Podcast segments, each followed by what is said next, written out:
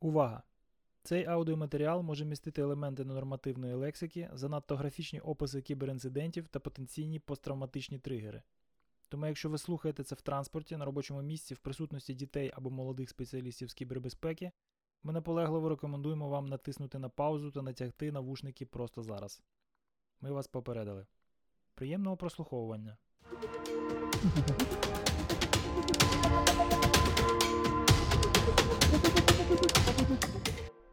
Всім привіт! Мене звати Володимир Стиран, і ви слухаєте No Name Podcast. Це спеціальний випуск, в якому я веду бесіду із Дмитром Коваленком, найдосвідченішим реверсором програмного забезпечення під iOS, якого я знаю, та одним з найцікавіших співрозмовників, яких мені довелося зустрічати. В Діми за спиною цікавенний шлях від академічного дослідника і криптографа до прикладного ресерчера із сотнями завершених проєктів розпочати деякі з яких практично неможливо без відповідного бекграунду, досвіду, кваліфікації та персональних якостей. Саме про це і піде мова. Ми обговоримо, яким чином можна стати топовим ресерчером і чи можливо це взагалі. Деякий час на початку випуску ми обговорюємо історію технологій та лихі 90-ті, тому якщо вам не цікаво зануритися у історичний екскурс, можете вмикати швидку перемотку та пропустити цей фрагмент. Але якщо ви були очевидцями цих подій, я думаю, що цей відрізок принесе вам багато цікавих та приємних спогадів. Зустрічайте Дмитро Коваленко.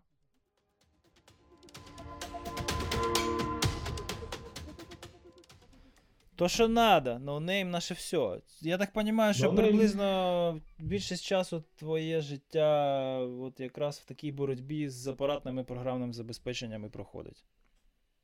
Ну, в принципі, десь так, так. І що, ти преуспів? Ну, як тобі сказати, бувають Правду. хороші дні, бувають, бувають не дуже. Буває по-різному насправді. Буває, що все йде дуже так гладенько і гарно, і мені все подобається, і я навіть не сержусь. А буває таке, що воно мене вибішує, це все просто. Та понятно. Ти зразу в Твіттер починаєш транслювати. Коротше, можна ці дні, я думаю, в Да, календарі да, отак да. от червоними хрестами розставляти, типа так. У Діми все було хорошо, так, Твіттер чистий. У Діми, ну то есть. Якщо, якщо Трампа читати, то в принципі всі дні галімі, знаєш, а якщо тебе, то Ну хоч да, якесь да, да. Слухай, як, Я взагалі бачу така. Угу. А як ти, як ти вообще, ну, до цього всього прийшов? Я ж знаю, що ти ніби ж ну, математик за освітою, мав би займатися серйозними речами, там, спутники в космос запускати, там, вот это все. Ну, Ну, бачиш, яка тут виходить фігня. По-перше, не всі математики запускають спутники в космос. Це, Очевидно, я, наприклад, теж не запускаю. Розповсюджене враження, да, про математики, що вони типу запускають спутники в космос. Насправді ну ніхрена. Але е, бачиш, як вийшло. Я десь років, щоб не збрехати, 16 або 17, я вже точно не, не, не пам'ятаю. Я взяв диск з другим квейком. У мене була Windows 95, був е, AMD 200. AMD 256, по-моєму, там і 64 щось оперативи. Це був 266 чи що це? Чи 260, що там був Да, 233, здається, обрізаний. Да, да, і да, да. 266, да, такий типу, був. Там ще там 3D-Now були інструкції, і, ID Software, коли Quake програмувало, воно, коротше, ці 3D-Now використало для графіки, і в Ага. графіка виходила навіть швидше, ніж на Intel. Ну, типу, Ага. цей другий Quake. Коротше, я купив диск, ну, звісно, піратський, тоді все було піратське. Ну, от, я купив диска, я його, коротше кажучи, за, е, е, е, заправив в CD-ROM. І перед тим думаю, дай я його перевірю. Запустив доктор Веб. Тоді був або доктор Веб, а тест тоді вже Пере- майже здох. Перевірю диск, вообще, слухай, ну, блін. Так, так, так. Ну я тоді, якби це його був, був параноїк, я Уже, перевірив. уже тогда проявлялись ключові навики спеціаліста з безпеки. Хорошо. Дай, дай думаю, перевірю Сідюк. І, значить, мені його доктор Веб довго жував, тому що CD це було ну, 600 мегабайт, CD-ROM, це дофіга було Ну да, просто для доктора Веба перевіряти. Він його там годину жував, коротше, а потім він е, видав мені, що там в Quake 2 exe, значить, е, вірус він 95 CIH. Ну, Чих, я понял, Знаю. да. Чих, оцей Чорнобиль який, да, чих. Ага, ага. Ну, мені- стало цікаво, що це типа за херня. Ну, я Quake запускати не став, я зрозумів, що це коротше якась лажа і робити цього не треба. Хоча я тоді не, не дуже в цьому розбирався. Ну, я там був підліток, знаєш, як такий підліток в 90-х. Ну, типу, в чому ми там розбиралися, я тебе умоляю. Окей. А, Але бачиш, я... зважене рішення взагалі. Ну, Я я би напевно я... забив. Ну і чихи, чихи, що. Ні, ні, я не забив. Мені стало цікаво, що це за фігня, що це типа за чих. Доктор ага. До речі, не полічив. Він його скаже, я його типа знайшов, ну він його, ну як, сидів, він же ж це е, ну, рідонлі, як ти його. Поміняти там, нічого не, не може, так. Да, то я нічого не можу поміняти. Мені стало цікаво. Я то коротше трошки став е, якось цікавитися. Я вже не пам'ятаю, де я знайшов виходи. Коротше, у нас, а я ж в Житомирі живу, ну і тоді ага. жив, а це провінція. Ну, порівняно ну, з Києвом, Київ тоді було, в принципі, глухе село було, а у нас ну, це да. було все в, в квадраті, в антістепі, ага. розумієш? Коротше, і я знайшов контакти мужика в Житомирі, який на дискетах продавав асемблер масом, тоді не тасом, а масом. І, значить, продавав якийсь дізасемблер. Я навіть не пам'ятаю, що то було за за софт тоді. По-моєму, це був Віндасм, якась дуже рання версія. І я, коротше, це все діло взяв, вооружившись цим всім, значить, в 96 Я все рівно в тебе буде грати. Я все я все рівно тебе поставлю, блін. Окей. Да, типу, от і дуже, ну дуже мені в Quake 2 хотілося пограти, реально. Ну і було цікаво. Я, коротше кажучи, цим цим скористався. Я там з якогось 10-го разу губився, як його взагалі запустити. Я цим всім ділом скористав. Ну раніше я нічим таким не мав справи нікого. Я з цим цим ділом скористався. І коротше кажучи, ну я не зрозумів десь відсотків, може 90 з того, що я побачив. Це для мене якийсь такий був космос, розумієш? Але оте відчуття, що ти торкаєшся до якоїсь такої штуки, ну, такої непонятної, ну, такої офігенної просто. Ага. От вона така, от вона не зрозуміла, але розумієш, це от як як, не знаю, як Гагарін в космос полетів перший раз. Ну, Він там сидить в цій капсулі, навколо якийсь, блядь, чорний безкрайній піздець. Розумієш, ага. але і так і і, і страшнувато, і дивишся на це все, і і круто. Знаєш, тобто таке от відчуття ну, двоякі своєрідні. Воно мені запам'яталось, мені понравилось, як Подріблянський казав, мені понравилось. Да? Ага. От. І далі я в цьому напрямку по чуть-чуть потихеньку став ну, якби типу розвиватися. У нас був комп'ютерний клуб, один теж на все місто тоді. Ага. А, І коротше, в цьому комп'ютерному клубі по хвилинам давали доступ до, е, до інтернету. Там був якийсь ага. стояв Сіріус, якийсь забичений там на 100 комп'ютерів його розвели. Коротше кажучи, цей Сіріус. І, ну, Ні, ну сучасна мова вона не розуміє, що це таке, але тоді це було так. І там похвилинно продавали доступ. Ух. Я там посидів пару раз, там, коротше, я всі гроші свої там залишив, тому що це було дуже довго. Далі жити, коротше, нельзя, ну, типа, взагалі, ніяк. Коротше, я знайшов е, якесь підприємство в Житомирі, Ну я не буду казати, яке там може до сих пір якісь люди працюють і так далі. тому що там таке воно старе і довго існує. Вже у нас я знайшов підприємство в Житомирі. Там був інтернет, той самий Сіріус, але він там був на один комп'ютер тільки. Ага. Але там була проблема, яка Значить, там був такий завхоз, якого поставили слідкувати за цим інтернетом. Ну, типу, щоб от, е, щоб порядок кругом був. щоб порядок був. Да. А я знав чувака, який там в ночну зміну працює. Тому в кабінет, в принципі, зайти могли, де стояв цей єдиний Слухай, комп'ютер. Ти пересказуєш типу, історію мого життя, просто понімаєш? Але розумієш, в чому була проблема? Проблема була в тому, що цей завхоз... Ночью, під покровом ночі, знаєш? Ми туди йшли. Ні, так ти ще ти послухай далі. Так я ж, блін, я I feel you, понимаєш? Це по цій, по... Він, отут, отут проходна, але ви тут не йдіть, бо у вас засече камера. Ви йдіть тут, по ванта... ну там, де, коротше, вантажівки тоді, важать, тоді знаєш? Ніяких, тут, тоді ніяких камер не було. Тоді, тоді ми, коли по промзонах ходили, ми ночі боялись не камер, що нас там десь засіче, у нас в Житомирі ніяких камер не було. Це в Києві в модному були камери, у нас цього не було. Ми боялись те, що можна наткнутися на стаю собак бродячих, і вона тебе, коротше кажучи, на це, вони на, на кусочки пошматує. Ну да. Окей. От, тому, і коротше, ви туди пролазите. Ми туди. Добре, що не через вікно. Ні, не через вікно, нас пускали через двері. Але там була, розумієш, була одна одна проблема. А цей самий завхоз, який, значить, там ну, за цим кабінетом ведав, типа регулював доступ в ньому до інтернету, щоб ночі там ніхто, значить, його не пользував. Він оцей комп'ютер, який до нього був підключений, він від'єднував від модема від цього всього і закривав в сейф. Ага. Розумієш? Тобто ти приходиш з того там модем, тобто це його, а от, значить, не. Да. Із кабінетів інших комп'ютер перетащити на ніч, а потім його перетащити обратно було не можна, бо вони всі на ключ були закриті. А у цього чувака ключів не було. Тому ага. ми йшли зі своїм комп'ютером. Ми брали системи, всі кабеля, монітор, це все складали в два рюкзака. І зі своїм комп'ютером туди йшли, значить, ночі з, по промзоні з системним ботом за спиною. Ми, значить, так, отак, от це його, і туди йшли. Ми приходили, це все під'єднувало. При определенному навіки це все займало там 10 хвилин. От це жига до знань. І у тебе І от що? Оце жага до знання, понімаю. Коли коли студенти да, в тролейбус да. зранку під общагою набиваються, як тюльки, то фігня по сравненню з тим, що ти своїм комп'ютером ідеш кудись на овощі базу. коротше. ноутбук, розумієш? Це Та понятно, ноутбук, ти йдеш, да, 90-ті, який ноутбук, про що ми говоримо? Коротше. І, значить, і тоді у нас Оце романтика. Було, а, а, а зато круто, тому що з інтернет-клуба тобі більше Sirius? треба, ну ти як? Сіріус це місцевий не- провайдер, типу, да, який нарізався на модем. Ні, Сіріус це був е, стандарт інтернету. Якщо ти пам'ятаєш, то був Сіріус це був щось типу продвинутого діалапа. Наскільки я розумію. 56к, Не, не пам'ятаєш? Да, 56к він давав. Тобто так давали Ага. там 4-5к по обичному діалапу, Ну, телефону. 33 Більше, е, 600 максимум по меді розганялося, наскільки. Да, да, да. Розумієш? А тут, е, типу, а оцей там ну, було типу 56к. І це було ну офігенно. Це просто було Ну, мега круто. Космос. 56 вообще. минут. Можна... MP3, Да, MP3 просто- можна було качати. МП3 можна було качати. Альбом за ніч можна даже короткі там за, за які там на 240 Масяню.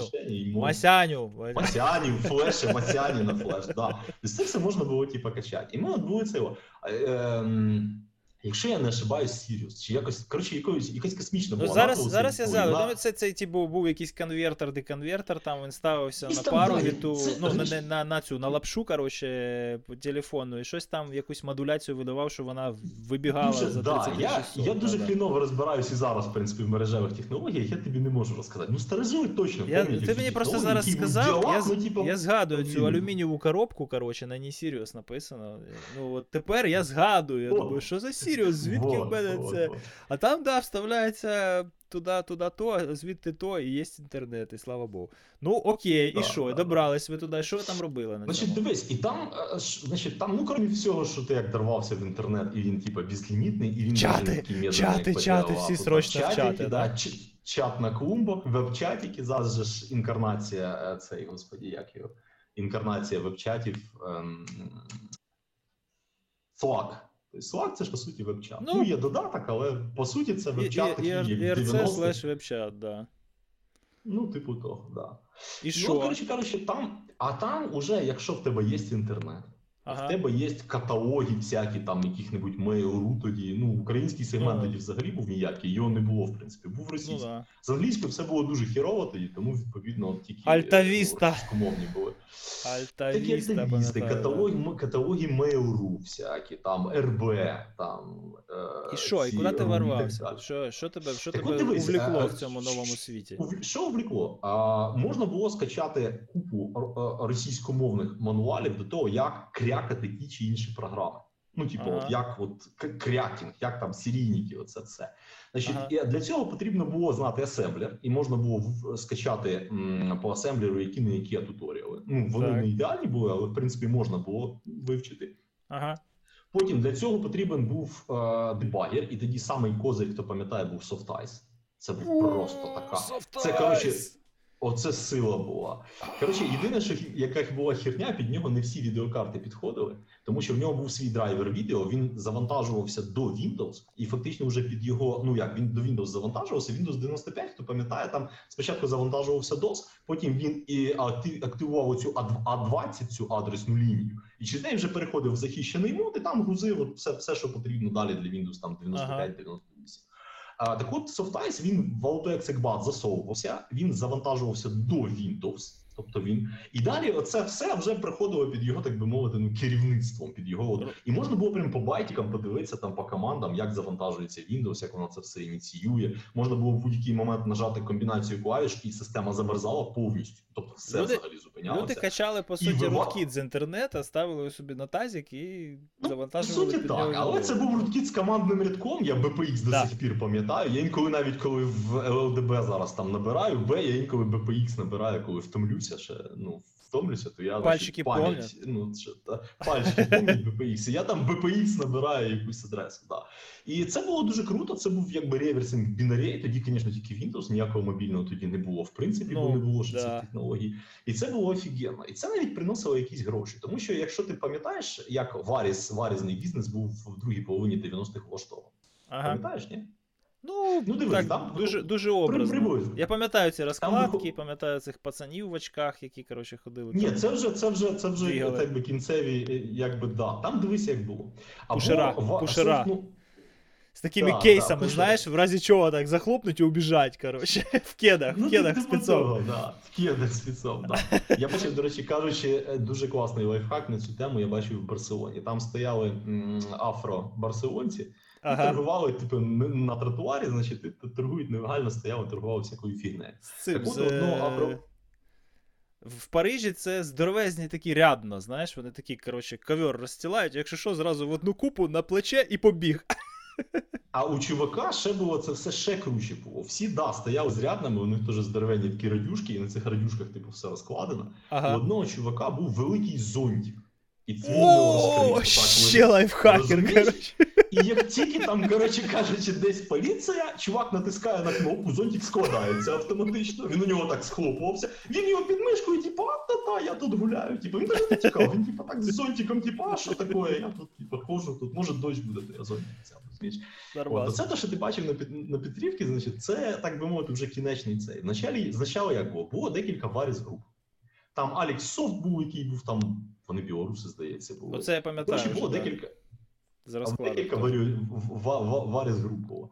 Ці варіз групи або качали е, софт новий з інтернету, або якщо софт здоровий, качати його дорого, інтернет був повільний. Ну, в кінці 90-х це вже було краще з цим, але на початку він реально був повільний дуже. Мгм. Тому люди, які у якихось справах їздили в Америку і могли там або купити ліцензійні диски, або скачати там, тому що тоді в Америці інтернет був швидший, ніж у нас набагато. Ну зараз навпаки. але Зараз тоді- якраз навпаки, так. да. Да, зараз то воно все помінялося вже місцями, ну тоді так. І от, коротше кажучи, він м, із-за кордону привозив на жорстких дисках ця людина, яка там їздила по своїх якихось справах, вона привозила, значить, от некрякнутого Оваріса, ще не крякнутого, без ки- Значить, і вона продавала цю фігню варіозним групам на мегабайт. Тобто його купляли, от як типа в секонд На на розвес? вес купляєш, одежу. Це капець. Да, на розв'яз продавав. Далі це, значить, цей всей мусор, який на розв'яз купили за 3 копійки, він поступав всередину. Діма, чекай, групи, чекай, чекай, сиділи- чекай. Ти, ти, ти, ну, це серйозно ти зараз говориш, ти мене розводиш? Ні, серйозно. Ну, принаймні, ті, варязники, з якими я мав справу, вони працювали так. Може, і хтось інший На розв'яз по мегабайтам? То есть, да, від- Да, ответьте на 200 мегабайт, там, короче, ID софтвер, типа, да? Ну, типу того, так. Окей, вибач, продовжуй. Ну, ну так, я ж кажу, так було в самому початку. В серед, всередині 90-х, в кінці 90-х уже, да? От, наприклад, я, оцей, оцей на розв'яз я застав буквально саме його кінець цього всього. Ну да, да. Потім вже інтернет став, ну, все-таки простіше. А DSL якісь прокинули, і Да. вже щось було, да. Якісь АДСЛ, якісь там, коротше кажучи, десь знайомі на тих самих там заводах, яких-небудь предприятиях, де типу предприятие спонсировало це все і ночі. От. Ну, тобто це вже можна було. Але от розв'яз, я, коли я прийшов в цю штуку, розв'яз ще був. В принципі, Ага. ще практикувався. Значить, і коротше кажучи, далі е, цей всей ну, купа цього мотуху, вона приходила всередину варіс групи. Там сиділи спеціальні пацанчики, які це все діло фільтрували. І ті, наприклад, програми, які у нас е, ну, були непопулярні, які у нас не катірувалися, якими ми не користувалися, вони всі зразу йшли типу, в мусорку, в корзину. А ті, які були популярні, всякі добрідери, там і акробати, там і ОКР, всякі тодішні, і так далі. Ці всі програми, які у нас типу, заходили, їх, значить, далі сортували в окрему папочку, і е, під них робили цю оболонку Алексофтовську. Так, так, Значить, так, так. Як от Алексофт, пам'ятаєш, там така оболонка, там можна Да, клієнт да, зразу да, да. було запустити. Знаєш, це, було готовий був двіжок написаний. Вони там тільки міняли, типу, там якісь HTML сторінки Ну, руками була темплата, коротше, і вони Так, просто так, правили так, вже точно, продукт. точно. От. І ті кряки, які можна було знайти в інтернеті на закордонних форумах, а в составі такої групи обов'язково була людина, яка англійську знала, яка трошки розбиралась в темі і знала англійську. Тому що так ніхто англійської не знав. Щоб вона могла полазити в інтернеті по закордонним варіозникам і позливати кейгени, подивитися, типу, ну, чи є. Але на зазвичай на декілька опцій кейгена не знаходилось. Ну, по тій чи іншій причині. Ага. Розумієш? І от тоді піднімали трубку, дзвонили в Житомир, і із кустов появлялись ми, так би мовити. От було да, тоді було так. Значить, Що, знайшов, знайшов для третіх героїв кряк? Ні, не знайшов. А ну там, не знаю, подивись на, не знаю, на Діман. Ні, Діманоїда. Ну. ще- Ще там подивись, коротше, сям подивись. На Вослі шукав, шукав. В так шукав, шукав. Не знайшов, ні, не знайшов. Так, дзвонив Житомир. Все, того. Надо піднімати артилерію, коротше. Звони в Житомир. Ми, значить, були типу тяжова була артилерія. Ну я не скажу, що це був саме я, тому що це вже тоді, в принципі, було незаконно. Там прийняли в 90, здається, в 8-му якийсь закон, що це типа погано, не можна Ну, цього да, робити. Це порушення авторських прав і все таке. Я точно дат не пам'ятаю, я пам'ятаю, що тоді було незаконно. Але значить, в Житомирі було пару пацанів, які цим типу займалися. От, і, значить, тут із кущів ці пацани появлялися, їхали в Київ. Їм давали, значить, ну тоді проїзд коштував що то 2 гривні, чи що там, доїхати в Київ фігня було взагалі на, на бусіку з Житомира, там півтори години потрясся і все. І давали, значить, диск, е, ну, хард з е, списком, що треба, що звідтіля треба, щоб працювало. Ну, і ти приходив додому, розбирав системник, цей хард туди втикав, по IDE, значить, цьому шлейфу, значить, і починав, типу, от. Саме таке е, були, ну, зазвичай все було досить просто. Якщо чесно, там якихось складних захистів в той час ну, майже не було.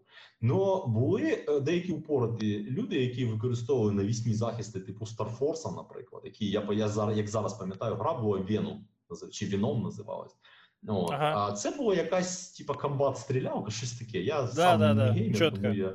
Ну, Назву пам'ятаю, значить щось прикольне з того часу, да. і от в ній був оцей самий був Starforce, захист, типу, від е, І того, щоб забрали. якщо чесно, я теж пам'ятаю щось таке, от, що була така фігня, опуската захист. Була така фігня, і там, коротше кажучи, там її, які робили пацани, вони взагалі були упориті, реально. Тобто вона, Да? от вона була важка. І я пам'ятаю, що я її. Да, я пам'ятаю, що на, неї, на, на неї потрібно було а, 38 годин, і це 38 годин ти реально приклеїв жопу до стула, і тільки так, кави випить, в туалет сходить, і все. Тобто навіть не їли, по суті діла, толком, от 38 годин, це було таке рубілове з защитою, ну це, це запам'яталось, це було дуже круто, тому що коли ти через три дні вже троє суток, знаєш, ну, у тебе вже очі такі от в, в одну точку дивляться, і ти такий, ну А воно робота. OSCP, OSCP, «Йоханий вот это все, короче, вот, вот, true. true hacking. Ну, це тоді це да, тоді це було true реально. Тобто, коротше, ти висів а- на, на реверс, висів на бінарщину прямо тоді, і в принципі це. Ну, це було дуже по кайфу, це реально було Це офігенно, насправді. сформувало якийсь такий основний стратегічний напрямок, в якому ти далі вже розвивався, да? Ну, в принципі, так. Але бачиш, це все було хобі, тому що тоді бінарщиною заробити ну можна було чого. Та й саме Force, наприклад, там за, за злам його, так як ні у кого не було, а саме ця варіозна група випустила перша і викинула ці диски на ринок, то тоді щось я пам'ятаю, дали 50 доларів. Собі, це було значить, крило, як крило від Боїнга тоді 50 баксів. Ну, батьки вчителі в школі, да, вони заробляли там 40 доларів на двох, умовно кажучи, в місяць. Ага. А тут тобі за три дня фігак, на тобі пацан Ні, ну, 50 доларів. Це, Ну, звісно, ну, це було, да, це, це було космос. круто. 38 Це годин просто- перетворити на 50 бучей, це в принципі непоганий такий. Це, це вообще було тоді. Ну, розумієш, я розумію, що може для Києва, ну зараз це взагалі смішні гроші, звичайно. Але тоді для Києва, ну тоді в Києві були реально багаті люди, і було більше багатих людей. Це все-таки столиця. В столиці грошей об'єктивно більше крутиться завжди в будь-якій країні, в принципі. Ну і в будь-який час. От ну в провінції 50 баксів це взагалі то тебе в тій самій промзоні за 50 баксів прирізати могли спокійно. Ну, без проблем взагалі.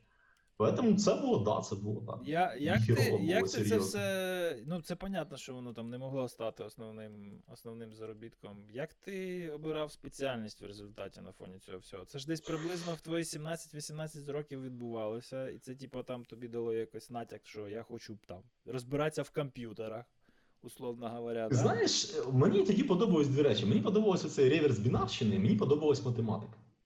В принципі, можна було, Собственно, якщо обирати. Можна було сумістити якось, да? Сумістити можна було. Насправді, е, у нас, я ще коли був в аспірантурі, там була група людей, які теж цікавились е, ну, хаком, умовно кажучи, але ми ну, накладали його на, на математику, намагались накладати на Ага. математику. От нам, нам, наприклад, було цікаво, як влаштована ідентифікація е, циклів в дезасемблер. От ти дезасемблер Ага. запускаєш, іда. Іда вже тоді вміла декомпілювати код в псевдо якийсь код, тоді він був не сі, а якийсь типу був псевдокод. І ти запускаєш іду, натискаєш, і вона тобі якийсь кусок кода перетворює типу на цикл. Як вона це робить? Ну як вона дізнається, що це цикл саме, розумієш? От. Ну, да, Там да. графи, там оцей задачі, які вирішуються на графах. Ми, ми це дивились, було цікаво. Було ще прикольно, наприклад, придумувати якісь речі, типу е, тоді ІРК було, якщо пам'ятаєш, популярно. ІРЦ? І. Ну, ІРЦ, так, да, ІРЦ, точно. Правильно казати ІРЦ взагалі. Тоді ІРЦ Ірка, було популярне. Ірка. Ну і тоді називали Ірка. Аська і Ірка було. Два якби. Ну, собственно, це- вибір був заход- невеликий. І веб-чати. Ну, типу того. І ти заходиш, коротше, на е, два різних ІРК канали, і Так. е, у тебе ну, бот, який заходить на два різних ІРК канали, так? Так. І в одному ІРК каналі він каже якомусь користувачу, типу, привіт, давай перейдемо в приват. І іншому користувачу другий каже теж привіт, давай перейдемо в приват. Потім через цей бот користувачі ну, спілкувалися в приваті з ботом, але це все наскрізь транслювалося туди, і дві людини спілкувалися, думаючи, що вони спілкуються з іншою живою людиною, розумієш? Хоча насправді вони спілкувалися, ну ти поняв, да? Потім в, в певний момент це спілкування переривалося, і кожної людині казалось, типа, а от я тут бачив прикольну штуку, і давалося посилання на Малвай. Тобто людина, з якою ну, спілкува... яка спілкувалася з іншою живою людиною, була цілком впевнена, що це не бот, що це жива нормальна людина, і що вона реально їй там, значить. Єдине, що потрібно було фільтрувати, щоб, наприклад, ем, спів... ну, той, хто е, спілкується з іншою людиною, щоб він не проговорився, на якому він каналі. Ага. Тобто там потрібна була автозаміна, щоб ну це все. От. Ну, тобто, це було цікаво, це було прикольно. Прикольно було зробити, наприклад, код е, для. Чуєш мене? Все нормально. Так, чую. Я просто тут намагаюсь фоновий шум трошки прибрати. Тобто, наприклад, або, наприклад, написати код, який, ну от дивись, а, анти, в антивірусах тоді почали з'являтися. М, тоді почали з'являтися оці емулятори, які намагалися робити еврістику. Тобто вони намагалися проемулювати Ну да. якийсь шматок коду, щоб зрозуміти, він малварний чи ні. Так Ага. от, типу, е, написати код, про який можна математично строго довести, що емулятор не зможе добратися до малварної частини, якщо буде його емулювати, за певну кількість часу. От, наприклад, якщо, наприклад, емулятор, умовно кажучи, працює на третьому Pentium з такою з такою там мощою, то математично можна гарантувати, що якщо він цей кусок коду емулює, то він, наприклад, хвилину він точно потратить на емуляцію мусора. Який би він не був інтелектуальний, як би він там не, не намагався алгоритми, які б імплементувати, от якщо там гіпотеза Алана, грубо кажучи, вірна, та, то от тоді так. Ну, це Короче- такий уже прикольний академічний ресерч, в принципі. Ну так, це було. Ну це було, розумієш, е, як тобі сказати, це було в принципі просто як розважання. Ну, розважитись, типу, трошки провітрити голову. Це були такі чисто а, а- вакуумі. А чи, а чи чим вона ця голова займалася ну, решту часу? Ну, ти знаєш, в аспірантурі е, я займався тим, що я намагався побудувати криптографію аналогічно до сучасної криптографії з відкритим ключем, але на основі е, інших функцій, ну на, на основі іншого математичного апарату. Тобто зараз у нас фактично е, ну, криптографія іншу математичну проблему і базував на Да, ній да, якусь. да, да, да. Тобто у нас фактично зараз еліптичні криві.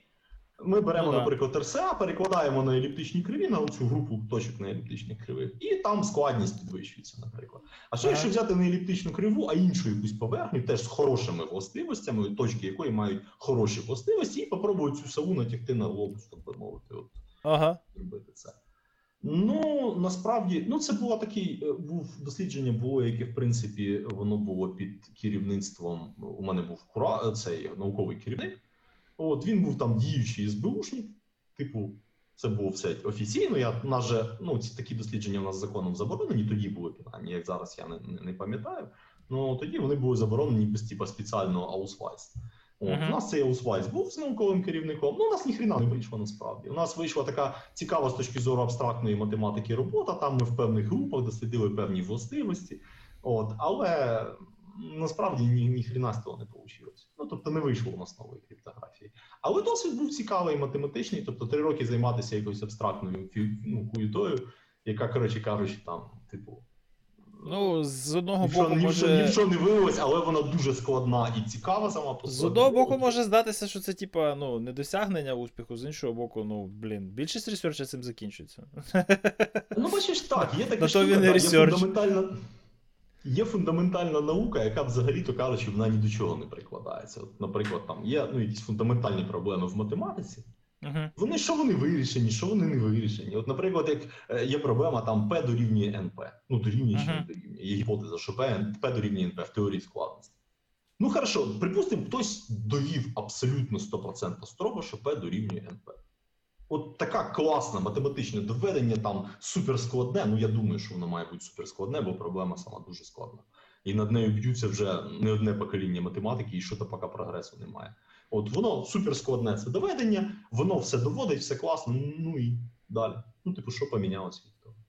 Ніхто не знає. Знаєш, мене на захисті, коли спитали ваші оці всі сюр'єктивні відображення туди-сюди. От це, звісно, дуже цікаво і дуже красиво і ізячно виглядає на графіках, але ви мені можете пояснити, яка практична застосовність цього всього.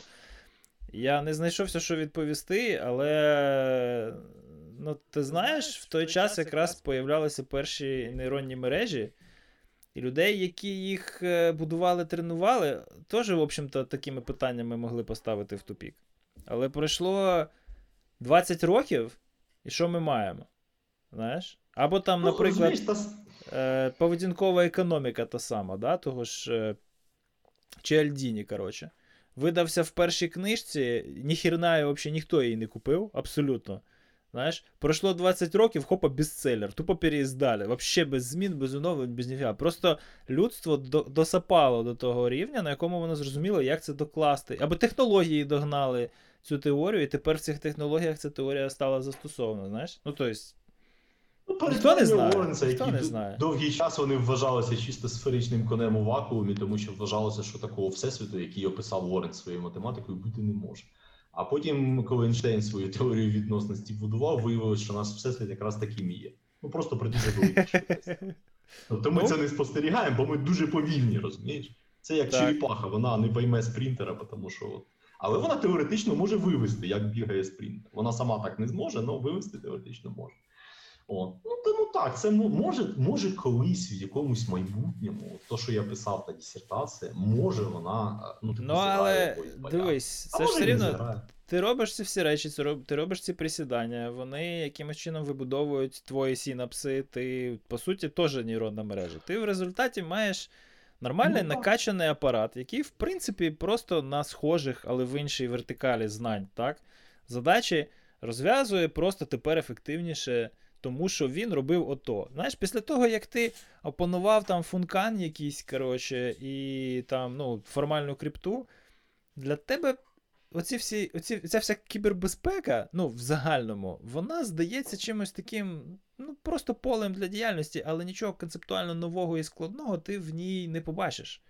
Тому що ти умовно, ну, ти пройшов через таке, що ну, тебе загартувало настільки, що ну, щось дуже-дуже серйозне має статися. Так? Якийсь дуже серйозний прорив має відбутися, щоб ти не зрозумів блокчейн, машин лернінг чи діплернінг, чи всю цю іншу фігню з перемноженням матриці хешуванням. Понімаєш? Ну, що нового? Що нового відбулося за 30 років? Та ніхрена. Ми просто розганяємося на тих самих носіях, на тому кремнії, на тій меді, коротше, на тій оптиці, і і витискаємо з технологій, які були придумані ще в минулому столітті, і теоретичній базі, яка була розроблена ще в минулому столітті, всі більш і більш цікаві е, практичні застосування.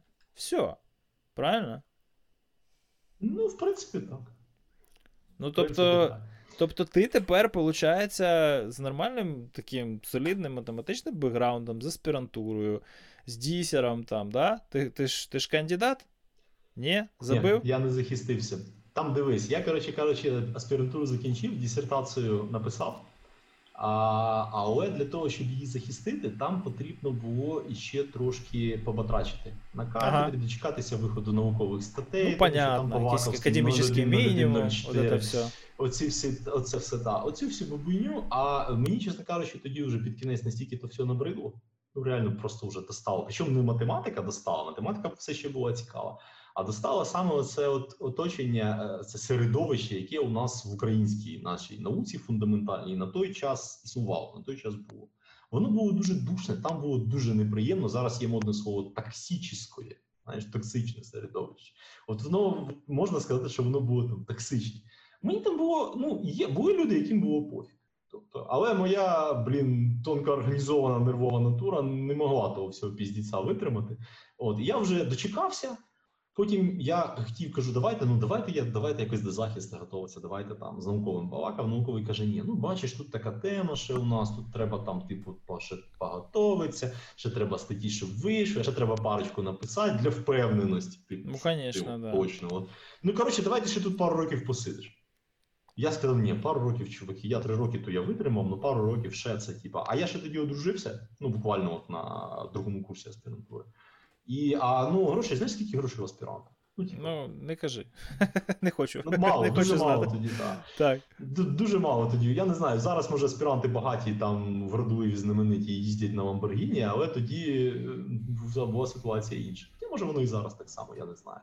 От і е, тоді ну, якби ну, молода дружина, сім'я, треба її якусь не знаю, якусь хату купити, якісь меблі, розумієш, стінку поставити там, ну, да, да, хату да, і так далі, і тому подібне. Ну і ці матеріальні проблеми всі вони якби мене спонукали до того, щоб покинути академічний цей research, академічне середовище і піти в комерційну структуру якусь попрацювати. І, і що я ти тоді вибрав? пішов. Значить, е, вибір тоді був не, невеликий. Я е, взагалі-то, коли мені було там років 16, Це який десь рік? 2000, 2001, 2005? Це 2000... Ні, ні, ні, це 2004, по Ні, Ага. стоп, після аспірантури це вже був 2007. 2007 рік це був Ага. після аспірантури. Значить, і в принципі, вже я на третьому курсі почав. Я зрозумів, що я, мабуть, що е, треба десь звалювати в якусь комерційну сферу. І вже на третьому курсі я виходить, працю... я вчився в аспірантурі. Вона була типу очна, але мені дозволили приїжджати раз на тиждень, показатися там, відзвітуватися і далі іди куди хочеш, роби, що хочеш. Ага. Я домовився. А далі я ще працював в університеті, тому що аспіранту... в аспірантуру мене послав університет. А за договором, значить, потрібно було відпрацювати в університеті якісь там, типа, години за те, що ти Ну да. то я працював в університеті, я читав пари по computer science і Ага. в своєму, в цьому ж де я вчився. І я працював тоді, як е, є у нас аутсорсер. Ну він такий середній. Я не скажу, що він великий, не скажу, що маленький інфопульс України. Я тоді Ага. працював в інфопульсі. Причому моя спеціальність не була ніяк пов'язана з е, власне реверсином, цим бінарями, бінарями і цим всім. Ну я Ага. просто не мав тоді великого, чесно кажучи, вибору. Тоді так, якщо залишатися в Житомирі, а я планував залишатися у себе. Я ну Київ мені спочатку дуже хотілося в Київ, там в 17-16 років. А потім е, я там трошки побув і мені там не сподобалось. Ну, взагалі, взагалі. Я вирішив, що я тут в себе посиджу, мені тут буде нормально. От, то я, м, Що ти в інфопульсі пішов- робив? Що ти кодив? Ні, це був софтвер пекеджинг. Знаєш, що це таке? Ну, приблизно. Та ладно. Ну, білдив, напевно, там щось, якісь ліцензійні Коротше, обмеження дивись, накладував, да? Ні? Що? дивись, Запакував, ні, запаковував, запаковував сідюки в коробки, чи що? Розказуй. Почти. Ну дивись, ідея яка? Е, От, наприклад, у тебе є м, підприємство, або якась фірма, або якась організація. Вона велика. У неї там філіали по всьому світу, в кожному філіалі працюють сотні людей. Ага. А, і цим цим людям, ну більшість з них працюють за комп'ютером. І Ну, там різні люди. Бухгалтера, вони щось там рахують, інженери щось там проєктують, програмісти пишуть код, умовно кажучи, там е, які-небудь логістика в якій-небудь базі колупається і так далі, і тому подібне. І е, у них же у всіх на цих комп'ютерах стоїть програмне забезпечення, якесь правильно. Клієнти до тієї самої бази, ідеє, у, у бухгалтерів якісь свої компаси, ну або аналоги закордонні компасів і 1С бухгалтерії, і так далі. Цей Ага. всей зоопарк потрібно тримати в актуальному стані. Тобто це все має оновлюватись вчасно, так би мовити. ну, по ідеї. Е, і це все. Да, воно має, по ідеї, вчасно оновлюватись, і це все має проходити без багів, глюків і так далі. У нас як Ага. це вирішується? У нас наймаються два студента, їм значить, купляються кеди, дається в зуби флешка, і вони бігають. І там, коли Марія Івановна відійшла чайку попити, студент лізе під стіл до системника, втикає ззаді цю флешку, і Марія Івановні ставить нову версію там цей 1С бухгалтерії, чи чим вона там користується. А як же ж PSExec, PowerShell, вот это все, же ж, вот. За кордоном це вирішується все по-іншому. Самий простий варіант це PSExec, PowerShell, системні політики. Ну да. Як варіант. Але ж розумієш, е, ну це найпростіший випадок. Це дуже просто. Якщо в тебе корпорація, в якій працюють сотні тисяч людей, в неї складна структура. Ну, то одними системними політиками- Ну. У мене Тому просто був так. релевантний досвід не на сотні тисяч, звісно, людей, але на тисячі людей. І в принципі, якось воно там. Я бачив, що воно, якщо що, то замасштабується. Ну, От, Та в принципі робиться це в комерційному секторі. За кордоном робиться це так. it відділ е, ну як закупляє комп'ютери нові, наприклад, в бухгалтерію. І перед тим як Так. бухгалтерію передати, він ставить Windows туди, звичайно, тому що бухгалтери бухгалтера самі то не зроблять. І разом з Windows, коли от Windows поставлений, він ставить так званий Software Deployment System. Ну, Це загальна назва, це типу як браузер, це загальна назва для класа програм. Так цей Software Deployment System це теж загальна назва для класу там. Це може бути який-небудь IBM Tivoli, SCCM, наприклад, майкрософтовський, або да. може бути якийсь App-V, той самий майкрософтовський. Це може бути Радія, хоча Радія вже здохла давно, але була колись такий так, а що, Тівалі ICCM працює до сих пір? Та я не знаю, я вже 7 років цим не займаюся. Я кажу, як тоді було, а як зараз Окей, воно окей. хрен його Оці всі розумієш? ключові Ну, слова типу, я десь, я десь чув, що працюючи в інтеграторі, мені щось там сейли бігали, щось, щось, щось лунало до розказували. мене. Так, Да, от, да. так от, коротше кажучи, да. І значить, вони налаштовували цей. Е, їх задача була поставити Вінду, поставити цей умовний е, Software Deployment System і налаштувати його, щоб він під'єднувався до центрального сервера. А далі воно там через визначений інтервал часу питало у центрального сервера. Казало, я комп'ютер такий-то, такий-то, стою там-то там. Що мені За мною працюють такі-такі-то групи. Що мені поставити? І тут розумієш, воно качало, ставило. Став а- медок. Відомо, да. Типу того, воно качало, ставило, а потім воно ж ну мало того, щоб поставити. І та сама Марі Івановна, якщо, наприклад, вона тицне, умовно кажучи, на іконку, а іконка їй скаже: введіть IP-адресу сервера баз даних. Тут Марі Івановна і повисне.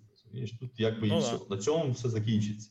Тому воно повинно було не просто ставитися, а разом з ним повинні будуть деплоїтися певні налаштування Це- саме це для цієї локації. розумієш? оце от твоє, знаєш, введіть IP-адресу сервера баз даних, ми виріжемо і будемо використовувати як, як, вставочку, вставочку, якусь таку, якийсь такий сніпет, який Тому буде означати, що зараз буде трешак якийсь відбуватися в цьому подкасті. Я е, і, Так а що ти, що ти з цим всім робив? Ти це розробляв, чи ти, ти ним рулив? Що, що значить, ні, але проблема в чому? Якщо у тебе є інста... ну, якийсь дистрибутив, да, чогось, Да, наприклад, да, да. да, то у кожного цього, цього software deployment system були свої стандарти. Не можна було взяти от просто дистрибутив, якийсь лівий там Mozilla Firefox скачати ось в такому вигляді, як вона є, і прямо отак І? засунути в цей software deployment system. А, все, я понял. Треба було якийсь взяти MSU файл зробити, да? Я понял. Великий взяти понял. напільник і великим напільником це все обпиляти. Основні технології, коли я працював, були MSI, майкрософтовська технологія е, виготовлення інсталяторів.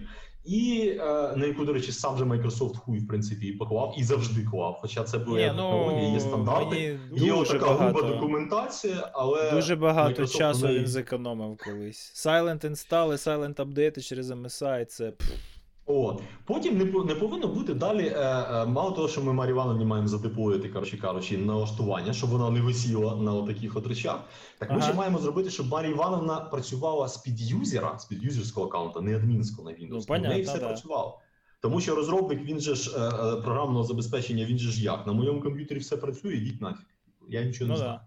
Мене А працює, тому що він, він да, да, працює, Він тому що вони його з-під адміну запустили, да, і все. А наприклад, якщо він е, важкий локал машин питається щось там писати, да, куди-небудь з-під не адміна, то звісно, отримує, ну вот.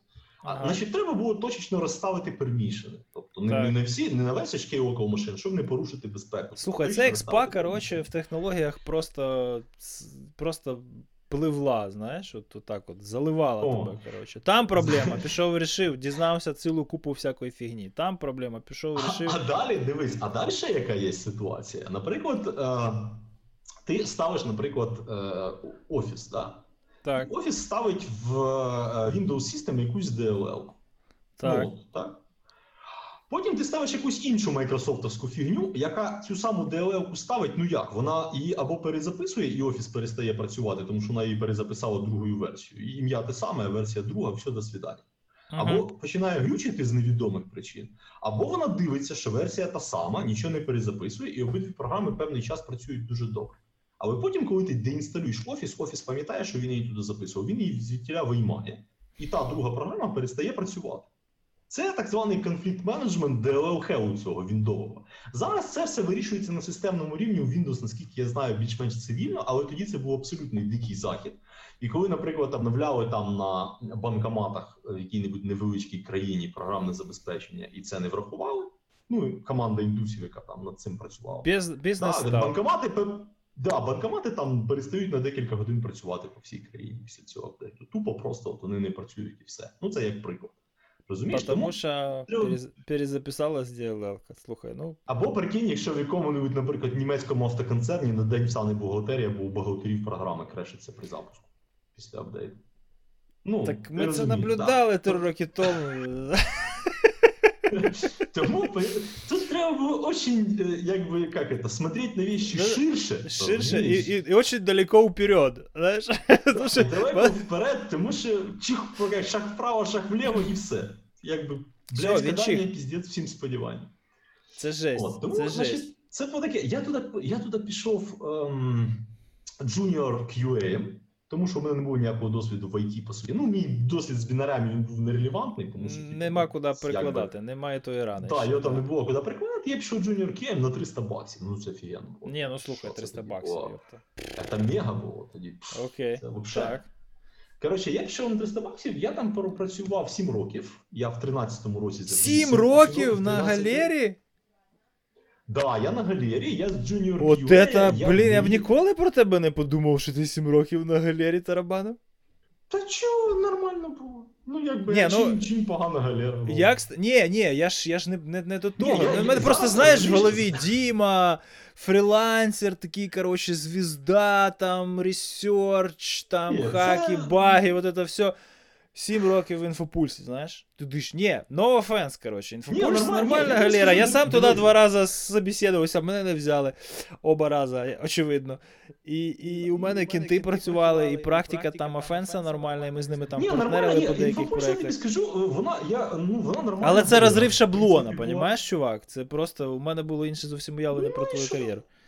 Якби, та, Хорошо, Ну, прийшов, прийшов джуном, джуном QA, коротше, і що? І, і чим Пішов я звідтіля, коротше, коротше, пішов я звідтіля, я був вже е, типа, керівник Житомирського напряму по цьому всьому пекеджену. Типа, Ага. ну, цей пекеджен типа, був за, за виключенням декількох проєктів, які працювали там на окремого замовника, там було це його.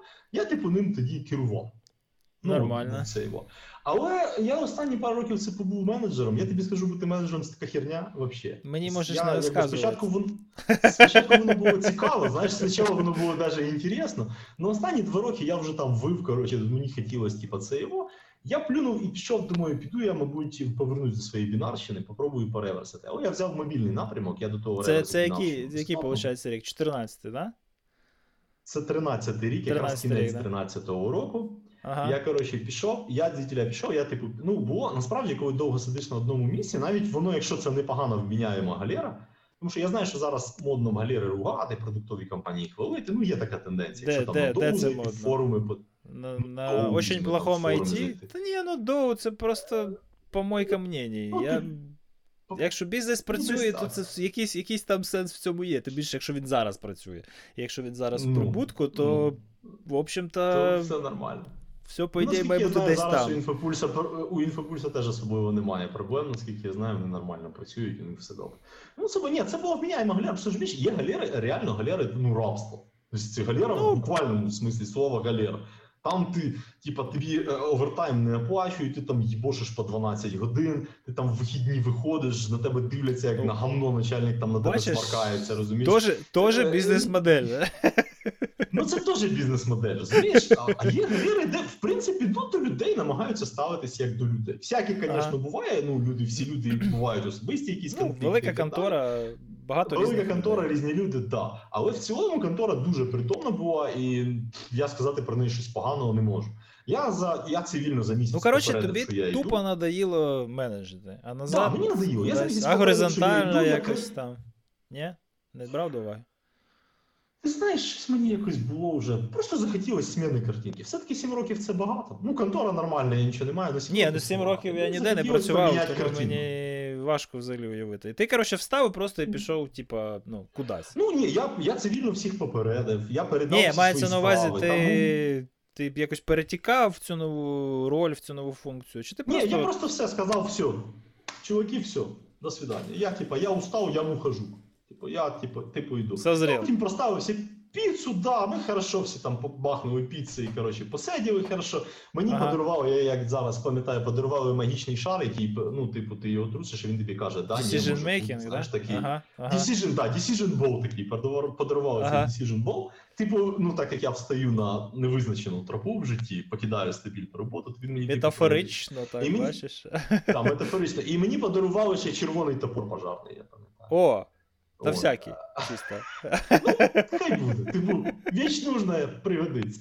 Топор, до речі, Decision Ball, з нього, ну, він, е, з нього витікла рідина, ну якось випарувалась чи витікла, я не знаю. Він зараз Ну, не да. працює, а топор, А до сих пір у мене он там за дверями стоїть. Хороший топор, нічого не скажу. І топор за дверми стоїть.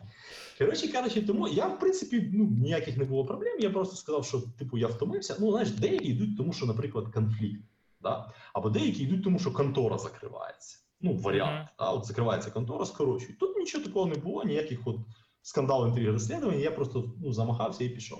Я пішов, і якраз тоді бахнула революція.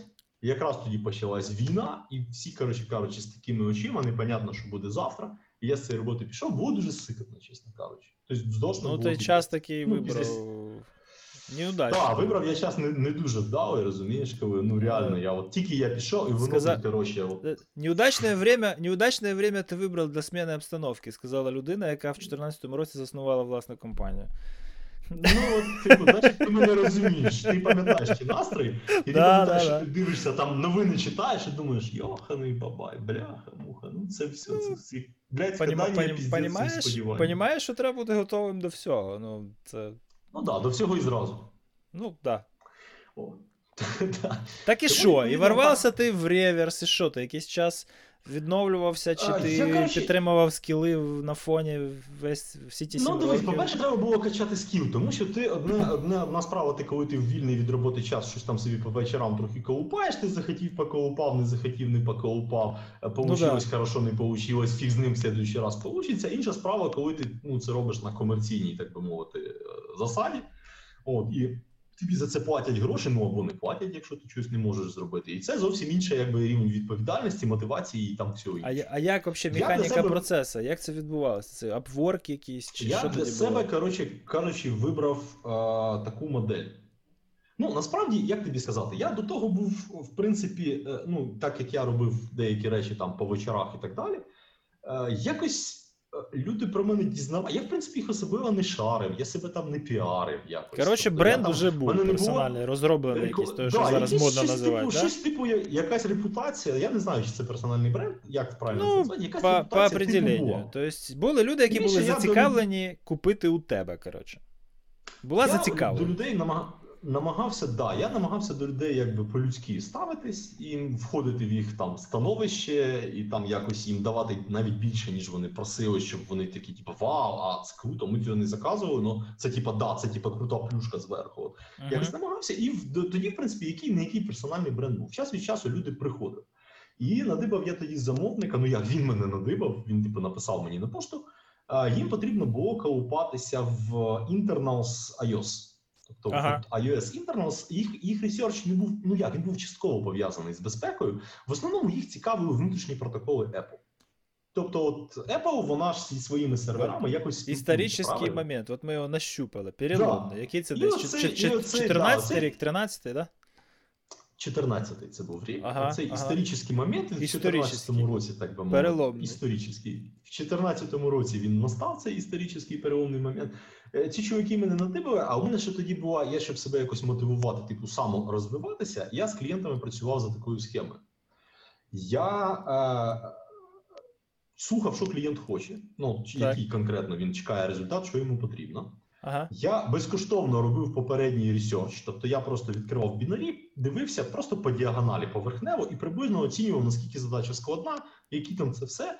Я цей research клієнту оформляв у вигляді репорта коротенького і давав йому так, щоб він міг подивитися сам особисто. Якщо у нього були якісь свої спіци, вони могли подивитися, переконатися, що я типу не туфтуганю, що ну задача дійсно складна, або навпаки, дійсно проста і швидко буде зроблена. Потім я за це не брав ніяких грошей. Потім ми обговорювали наперед суму за кінцевий результат. Тобто, якщо кінцевий результат буде, замовник платить суму, яку ми оговорили. Якщо кінцевого результату не буде, тобто у мене research не вийде, замовник не платить нічого взагалі, 0 доларів. Тобто я всі фінансові ризики, ну, ризики брав на себе.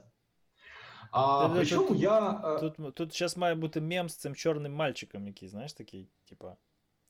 А ти мене не наябуєш? ну, да? Дивись, для того, щоб Чекай, то есть- не. Тобто то, до чого ми зараз приходимо, що типа я тобі роблю пінтест, ти платиш якийсь там базовий рейд за час, а, який я на тебе витрачу. І якщо я досягаю цілі, то ти платиш мені бонус. Оця от зараз дуже така екзотична, не дуже популярна, але така, типа, топова вважається, крута модель. Мгм. А, ти її застосовував з нульовим рейтом на витрачений час і 100% в Да. вигляді бонуса а, Да. уже тоді. Да. Да. Дивись, ми об- об- обговорювали як Це це якийсь все. вообще, Е, вообще якийсь я космос роблю- клієнтоорієнтовності. Я, Я я, я, я шокований. Далі, коли я отримую той результат, який хоче клієнт, я цей результат клієнту повністю з усіма документацією, тулзами і так далі надаю. І даю Так, клієнту так. два тижні, щоб він з ним погрався.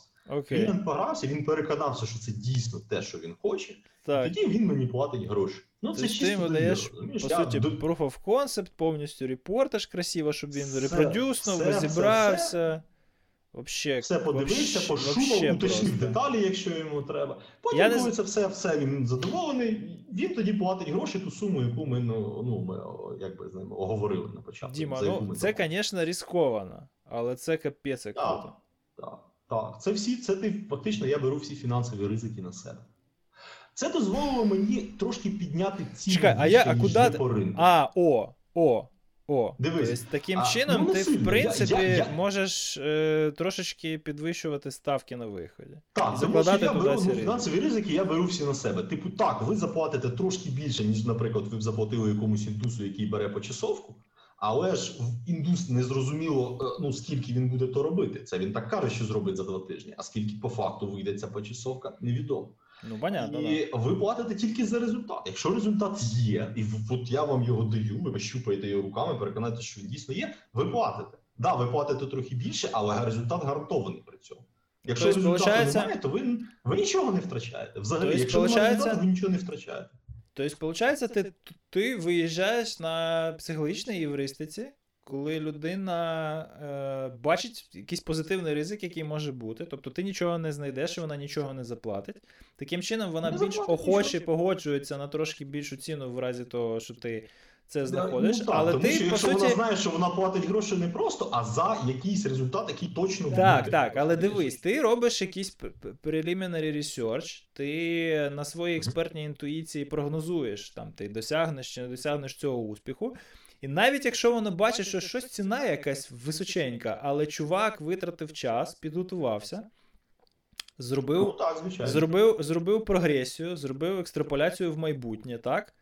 І по цій прогресії він бачить, що, ну коротше, в цій квантовій історії ця ситуація, коли він отримає бабки досяжна, то, навірно, щось там у нього в голові є, і йому можна довірити, і може навіть трошки більше заплатити. Знаєш, тобто ти вибудовуєш, вибудовуєш в клієнті не просто. е, Експлуатуєш його оцю от е, жадібність, там, що да, якщо в мене нічого не буде, по факту, то я ні за що не заплачу. А виходить, вибудовуєш якусь певну довіру і, і е, повагу до себе як професіонала, тому що ти, в принципі, Ну, вже так. бачиш цей результат на горизонті. Ти не то, що просто Ну, так бачиш гемблиш потім- з ним. Ти, ти, ти вже бачиш, куди ти йдеш, і ти осязаєш ось цей результат. І ти можеш його описати, і можеш його оцінити, і от ценник. Прикольно. Розумієш, так. І от клієнт, він, коли, наприклад, ти цей preliminary research безкоштовно робиш, то Так. ти фактично, е, ну, клієнту ти, Ти що щось кажеш? віддаєш, Він- знаєш? Будь-які переговори це що? Я віддав, ти- ти, ти кажеш, ти- віддав. Так? І ти йому віддаєш, ти вже commit ишся, ти вже щось витрачаєш на нього. Він ще нічого не платить, ти вже витратив на нього. І він вже в цій залежній позиції, він вже хоче тобі щось дати у відповідь, тому що це нормально. Ну, і ще бачиш, є такий момент. Ти клієнту пояснюєш, що цей попередній research, так що ну як е, коли клієнт приходить на фріланс біржу і там йому зразу виставляють rate и погодинні, так ну да, да, то да. його враження зразу, що е, з нього хочуть збити максимум Огір... бабок. Огірки, Тобто, коротше, на ти- базарі продаємо. Ти, Да. да. Да, Тобто, ти, ти, ти, ти приходиш на фріланс біржу, ти дивишся, і в тебе зразу ценник бац, бац, бац, за годину, за годину, за годину, за годину. да. І ти думаєш, і ти думаєш, бляха-муха, ці люди вони навіть не знають моєї проблеми. Вони навіть не знають, Так. що в мене за ситуація. Розумієш? Вони. Ну, типу, вони нічого про мене не знають, про мій бізнес, про мої проблеми, от про це все. І вони вже зразу хочуть гроші. А ти, виходить, Вони це перше, типа, давай концептуалізуєш. Ти А бачиш. тут, ні, тут людина, розумієш, витрачає свій час, вона вникає в мою проблему, розумієш? Ця людина, вона, вона мене питає, вона мене смикає, вона мене питає, вона мені робить от research, з якого я можу зрозуміти, як вона мою проблему зрозуміла. Ну, добре чи не Ну, дуже це- добре, чи щось треба уточнити. Чувак, тоді знаєш, що це, це тоді- не просто тоді бренд. просто- Це, це не просто бренд, це охеренний бренд. Ти, ти розумієш? Про це далі, люди друг другу розказують потім. Понимаешь? Це анекдоти, Так, які і- ходять потім на фоні між клієнтами. Ну реально. О, розумієш, і ти, ти вникаєш, ну це, це, це правда, розумієш? Ну, як, наприклад, я дізнаюся, скільки брати з клієнта грошей, якщо я не знаю його проблеми. Розумієш? Може його проблема вирішується я, я, зна, я, зна, я знаю купу відповідей. І Знаєш, я, колись я працював в команді, я не відповідав за ціноутворення. Я е. Десь на другий, третій рік роботи в конторі зрозумів, що немає такого поняття, як внутрішній обрахунок ціноутворення, немає собівартості, немає нічого, взагалі жодного фінансового планування не існує. Як відбувалося ціноутворення, ось клієнт, тобто від балди абсолютно, із, із справочника стеля. Береться його, його або е, платіжна спроможність, або е, не знаю, там якесь таке абстрактне уявлення про справедливу ціну, яка у нього там десь може бути в голові. Так? Ну, це от такий-то банк міжнародний, значить він має заплатити за це стільки. Понімаєш? Тобто, от це, і це норма була тоді. Скрізь, скрізь в консалтингу в Україні, якщо найменше. Ну, Але я, у мене ти розказуєш Мгм. космос, понімаєш? Цим знанням оці от всі бізнес-тренери на стратегічних сесіях годують топів на галерах, і вони кажуть: Вау! Тепер ми завжди будемо так робити і ніколи так не роблять. А ти, виходить, в одному автономному, віддільно взятому е, персональному Ну, бізнесі вибудував це таким чином, що вони просто можуть позаздрити. Ти десь начитався цього всього, чи ти якось намацав цю стратегію на чисто загальнолюдських якостях своїх і на соціальному Ну, ти досвіді? розумієш, е, я ну як, припустимо, я просто поставив себе на місце ну, мого клієнта. Так? От до мене Тобто приходить включив людина. Тактичну емпатію. Да? Так, припустимо, Ага. я приходжу до людини.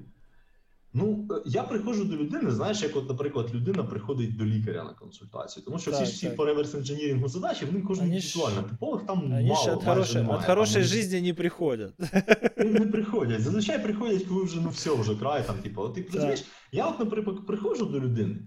Я що хочу, щоб людина мене вислухала, правильно спочатку, Ну, щоб людина розібралася бажано. в моїй проблемі. Розумієш, бажано, щоб вона розібралась в моїй проблемі, подивилась на неї. А вже потім А вже потім вона на основі того, що вона побачила, вона ну там ми вели переговори про ціну, про дедлайни, про якісь розумієш. Про тобто е, я не хочу прийти до людини, і типу я ще рот не вспів відкрити, вона мені 50 доларів. Все, розумієш? Ну, ну так ну, воно якось якось Ти себе просто- рідко Ти почуваєш, коли просто так дуже, приходиш, знаєш. дуже ярко виражений такий емпат, який, виходить, це взяв на озброєння і вибудував стратегію бізнесову. Ну, як би це зараз голосно не звучало, але так воно і є. Ти вибудував бізнес-стратегію, яка, по суті, утилізувала цю емпатію О, нормально. І В результаті вийшло так, результат. що в результаті так вийшло, що довгий час мені взагалі не потрібно було себе ніяк рекламувати. Люди приходили якось самі. Працювало сарафанне радіо, і завжди, коли ти робиш один research в почті чи в скайпі вже хтось топчеться, і типу, от вже ми домовляємося, що коли я цей research закінчу, я візьму там інший research. Ага. Я намагався ставити ще ну, якусь справедливу ціну. Якщо це, наприклад, я дивився і бачив, що це якісь студенти, які починають свій стартап. Я розумів, що грошей в них небагато. Ну, тобто, ну, об'єктивно драти з них якусь там космічну ціну.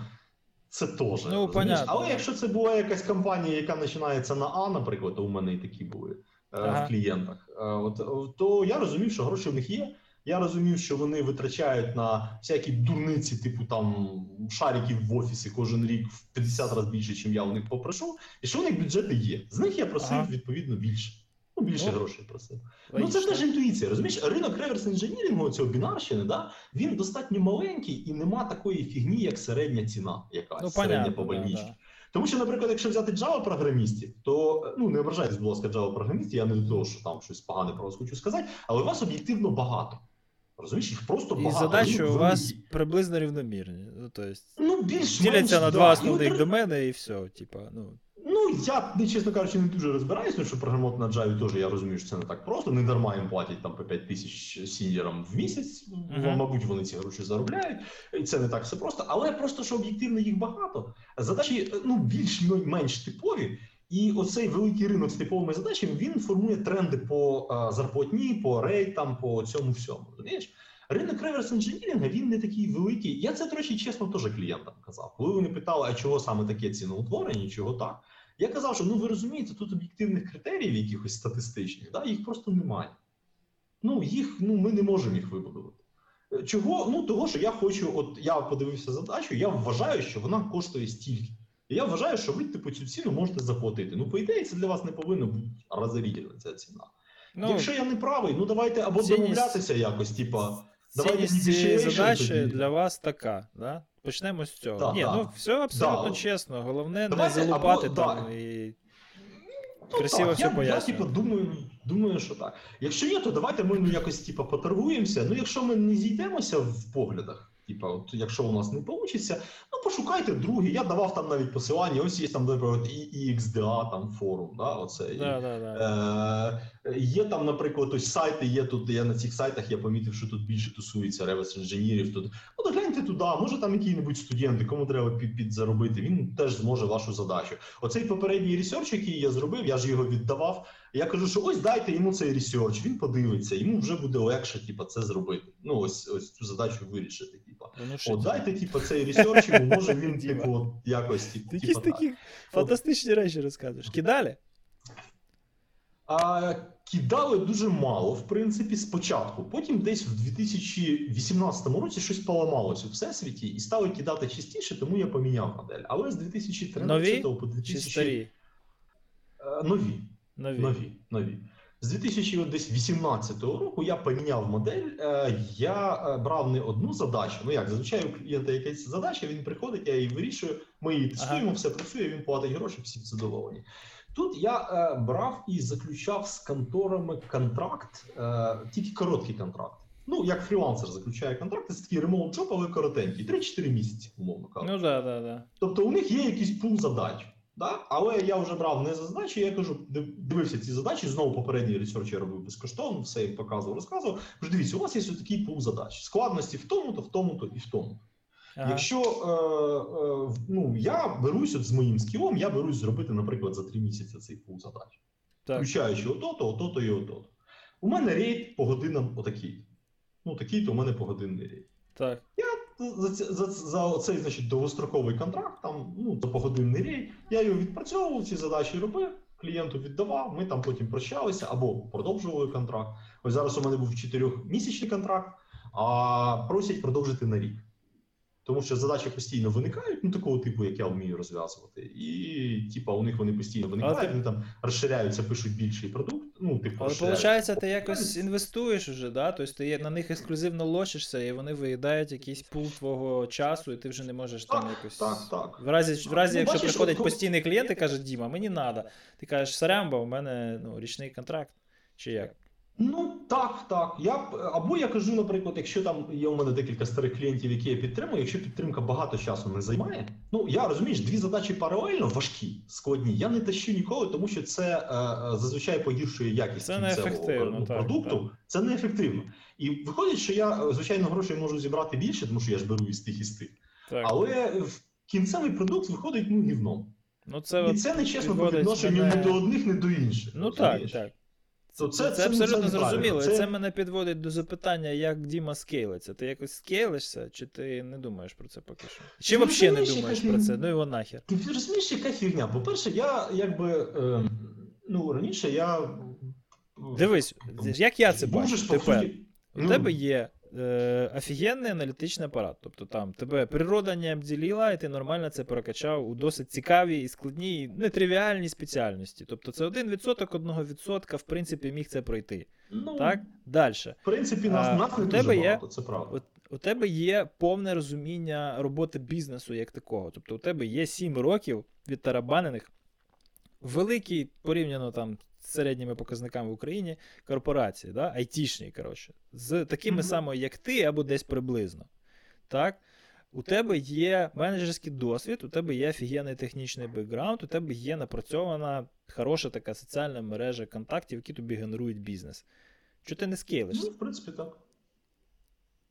Розумієш, яка лажа? Я коли, я коли в 2014 році оказався в дуже схожій ситуації, звичайно, що не по таких глибоко технічних питаннях, а там взагалі по кібербізу, я вирішив, що треба скейлитись. Ну, точніше, мене переконали там мої співзасновники.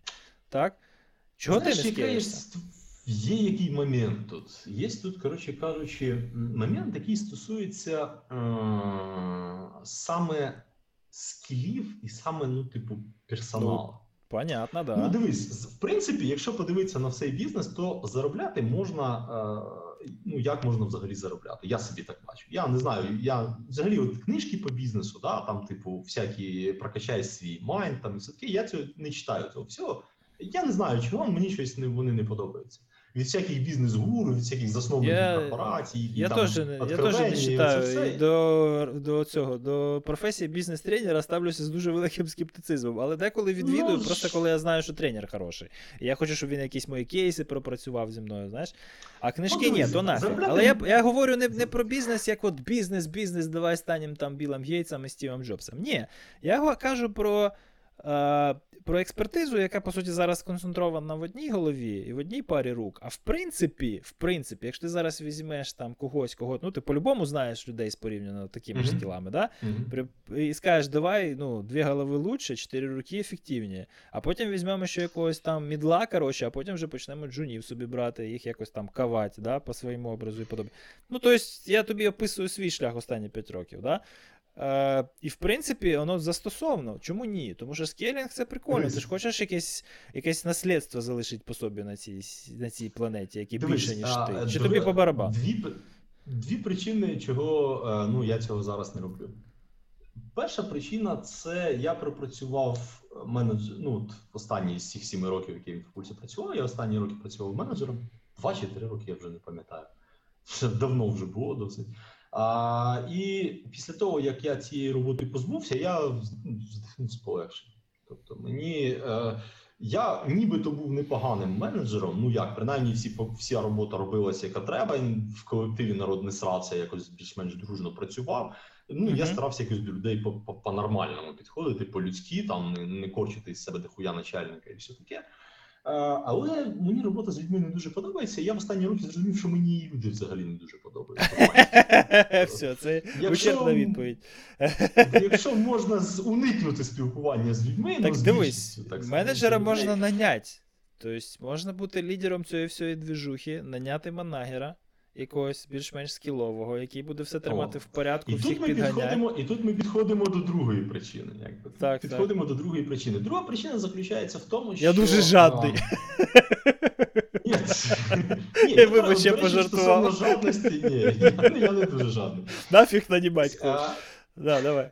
Проблема, проблема друга в тому, що дуже важко знайти людину, яка Так. або вже має подібні скіли і хотіла би, так би мовити, типу, ввитися в якийсь колектив, або Так. яка готова вчитися. Я тобі скажу так: я виступаю, я взагалі людина не публічна, я ні по яким конференціям не їжджу. Ну, тип, ну дуже рідко я десь з'являюся. Ну я в Якщо там раз я в курсі. Чи, да, чи да. на два роки десь я там мількну, то це типа для мене це отак дуже багато.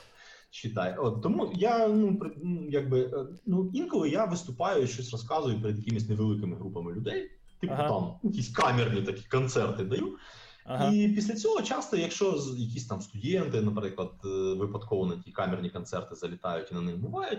е, До мене часто підходять і кажуть: Вау, це так круто! Научи, це. Вау, реверс, реверс, Сенсей, да, навчи». научи мене. Ніколи я не відмовляюсь, ніколи не відмовляю. Кажу, да, без проблем. Тільки єдине, що я попереджаю, що вчитися потрібно самому.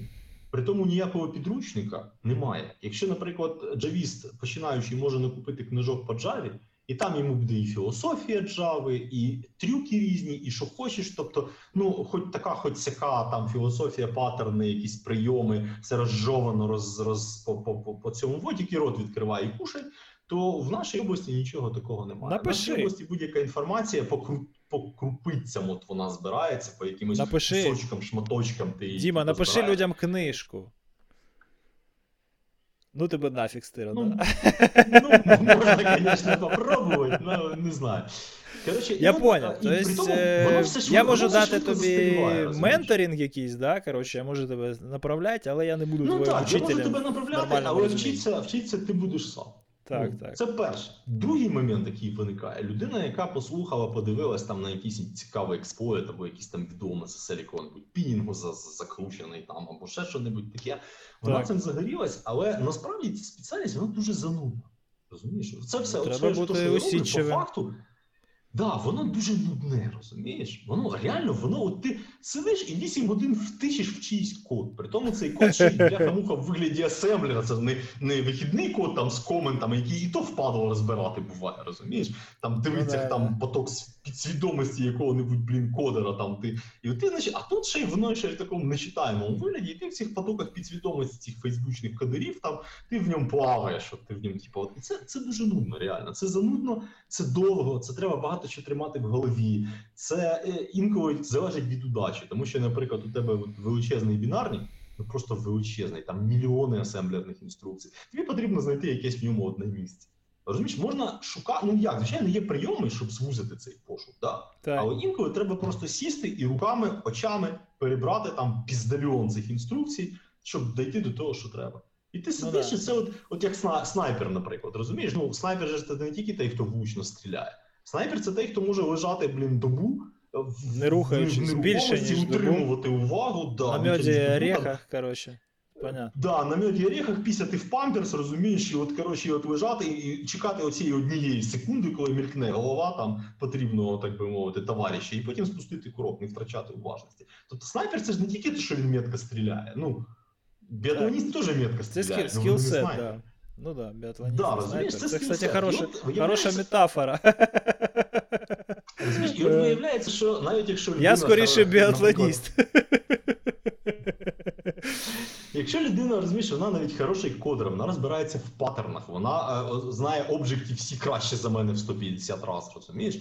Але коли от вона от натикається на те, що потрібно просто сидіти і через себе пропускати, роби, роб, працювати емулятором арм інструкцій, так би мовити, розумієш? Мгм. От через себе їх проганяти. Ну багато хто здається, тому що це, блін, це нудно, це займає багато часу, це піпець. Це, Ні, просто ще от, піднімає трошечки порог вхождення, Діма. Ну не перебільшуй. Воно- Дуже мало людей воно- можуть це робити, але є люди, які можуть це робити. Тому Є люди, цих людей пошукати або створити. от шукати, я, значить, ті, хто сам стучався, я все їм чесно видавав всі джерела. Я, я до речі кажучи, не ховаю. Знаєш, от є такі люди, вони якусь експертизу собі е, ну, зроблять, да? от вони вміють якусь експертизу, і все, і вони сидять на ній, як дракон над златом, чахнуть, Буває, знаєш, да. чахнуть. От Не не часто, дають але ніколи, да. Ну, трапляються такі товариші, які вони не шерять ніяк, ну якби свої знання. Ну, взагалі, Ага. це у них, типу, не, не їх так. Я нічого ну, ні від- від кого не ховаю. Питайте, я буду розказувати, пояснювати, то, що я сам знаю. Ну наскільки я Ага. сам це знаю. От, але зазвичай люди вони там попробують, пожують, туди-сюди потикаються. І якщо, наприклад, тут ти починаєш з PHP розбиратися, так?